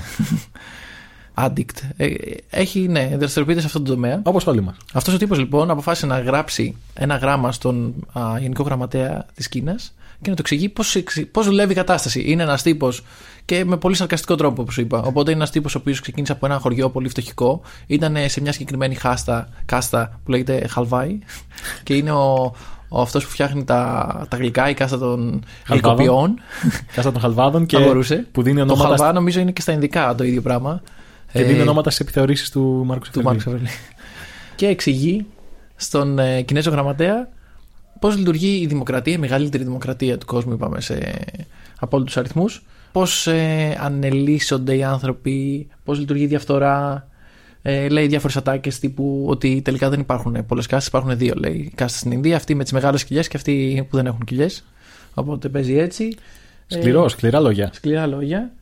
Και, και μια άλλη έκφραση η οποία μου έτσι έμεινε είναι αυτή που λέει ότι, ότι οι πλούσιοι άνθρωποι γεννιούνται με ευκαιρίες τις οποίες μπορούν να σπαταλήσουν. Οι φτωχοί όμως.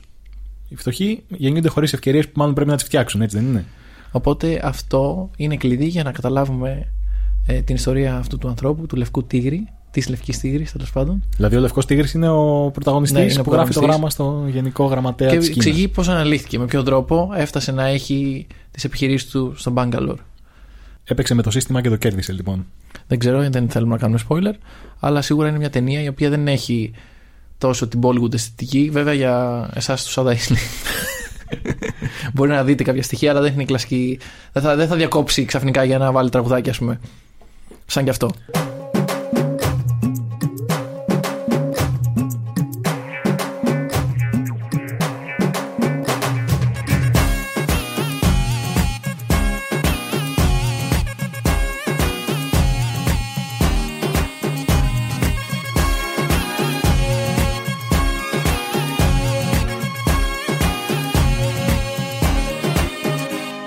Κλείνοντας, θα ήθελα να αναφέρω ένα από τα αγαπημένα μου πράγματα που έχει προσφέρει η Ινδία στον κόσμο. Το οποίο είναι τα ψωμάκια ναν. Ε, φαντάζομαι εσύ έχεις φάει αρκετά, Αλέξανδρε, στο παρελθόν, έτσι; Ναι, είναι πάρα πολύ ωραία. Τα ψωμάκια ναν ε, έχει γκι- κύμα ναν, garlic ναν, διάφορα τέτοια πράγματα. Ε, τα οποία πάντα οι Ινδοί, από ό,τι ξέρω, τα χρησιμοποιούν μαζί με κάποια σάλτσα. Δεν το τρώνε έτσι σκέτο. Μπράβο, μπράβο, μπράβο. Όπως έχω δει εδώ μερικούς από εσάς. Εντάξει, και σκέτο είναι βεντανόστιμο, αν το πετύχεις δηλαδή. Ναι, ναι, ναι, απλά λέω τη κουλτούρα. Πάντα θέλω να φτιάξω ένα, αλλά δεν ξέρω πώς. Ε, θα σου πω. Η τεχνική του ναν, λοιπόν, βασικά η συνταγή του ναν μοιάζει πάρα πολύ με τη συνταγή της πίτας της ελληνικής. Αυτή που υπάρχει στην Ελλάδα, που υπάρχει γενικά σε μεσογειακές χώρες, αλλά που ξεκίνησε φυσικά από την Ελλάδα, όπως όλα τα υπόλοιπα προϊόντα, ο καφές, ο ελληνικός καφές, το ελληνικό γιαούρτι. ε, ε, Όμως έχει μια μεγάλη διαφορά με την παραδοσιακή πίτα, την ελληνική. Περιέχει ε, αυγό και γάλα. Και αυτό της δίνει μια διαφορετική υφή, έτσι λίγο πιο ε, απαλή και επίσης. Πιο γεμάτη όμως, έτσι. Πιο γεμάτη σίγουρα. Και αυτό επίσης έχει να κάνει με το ότι η πίτα η ελληνική η παραδοσιακή έχει μια μεγάλη, ε, ένα μεγάλο πόκετ αέρα μέσα, μια μεγάλη τσέπη αέρα, ας το πούμε. Ενώ στο ναν, στο ινδικό αυτό πολύ ωραίο ψωμάκι, υπάρχουν πάρα πολλές μικρές ε, θικούλε αέρα. Οπότε την κάνει και πιο απαλή και πιο γεμάτη, όπως λες εσύ. Και έχω να πω για, το, για τα ναν ότι όταν είσαι στην Ινδία, που δεν έχω πάει, αλλά έχω πάει σε Ινδικό εστιατόριο. Όταν είσαι λοιπόν σε Ινδικό εστιατόριο και τρως κάτι καυτερό έτσι Ινδικό, το ναν που δεν είναι καυτερό καθόλου έρχεται εκεί πέρα και σε, σε φέρνει λίγο στα ίσα σου. Είναι η σωσίβια λέμβος μέσα σε έναν ωκεανό καψίματος. Γι' αυτό είναι από τα αγαπημένα μου ε, φαγητά. Ε, οπότε μπουκώνει ψωμάκι ναν και κάπως σε φτιάχνει το πράγμα. Και υπάρχει και ένα άλλο σαν ποτό τέλος πάντων, σαν γιαούρτι, το οποίο είναι το λάσι. Το οποίο και αυτό έχει την, ε, την ίδια ιδιότητα. Δηλαδή, όταν τρως κάτι πολύ καυτερό, έχει αυτό το γιαουρτόδε λάσι, ας πούμε, με διάφορες γεύσεις. Το οποίο σε φέρνει λίγο σε, σε ισορροπία. Επίσης, αυτό το λάσι που λες, ε, από ό,τι ξέρω, αν πέσει το παιδάκι σου μέσα σε ένα πηγάδι, ε, πηγαίνει και βοηθάει να το μαζέψουν. Αν, δεν- για όσου δεν έπιασαν το reference, ε, μιλάω για τη λάση το σκυλάκι το οποίο έσωζε παιδάκια από πηγάδια. Αυτό ήταν λοιπόν για το δεύτερο μέρος του επεισοδίου της Ινδίας, θέση παράθυρο. Ελπίζουμε να περάσετε ωραία μαζί μας αυτές τις πολλές ώρες. Ταξιδέψαμε στις εποχές του Ινδουισμού, των Μουσουλμάνων, απεικιοκρατία, ανεξαρτησία. Μίλησαμε για την ψυχολογική ανθεκτικότητα. Ε, μυρίσαμε μυρωδιές, χορέψαμε. Ε, εί- είδαμε τα κλεμμένα της, ε, Τους κλεμμένους Ινδικούς θησαυρού. Μίλησαμε για Bollywood. Ελπίζω λοιπόν να, να περάσατε καλά. Εμείς περάσαμε πολύ ωραία κάνοντας αυτό το επεισόδιο. Και να ευχαριστήσουμε και τον ειδικό Ινδολόγο ή Ινδικό Ινδολόγο Ιζάκ που είχαμε εδώ μαζί μας. Ευχαριστούμε, Ιζάκ, που ήσουν μαζί μας. Εγώ ευχαριστώ παιδιά και πάμε όλοι μαζί μια βαθιά ανάσα από τη μύτη και να κλείσουμε ένα μεγάλο.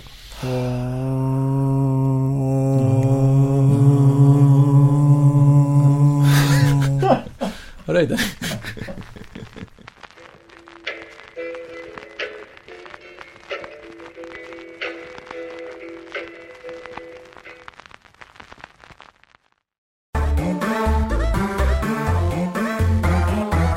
Pod.gr. Το καλό να ακούγεται.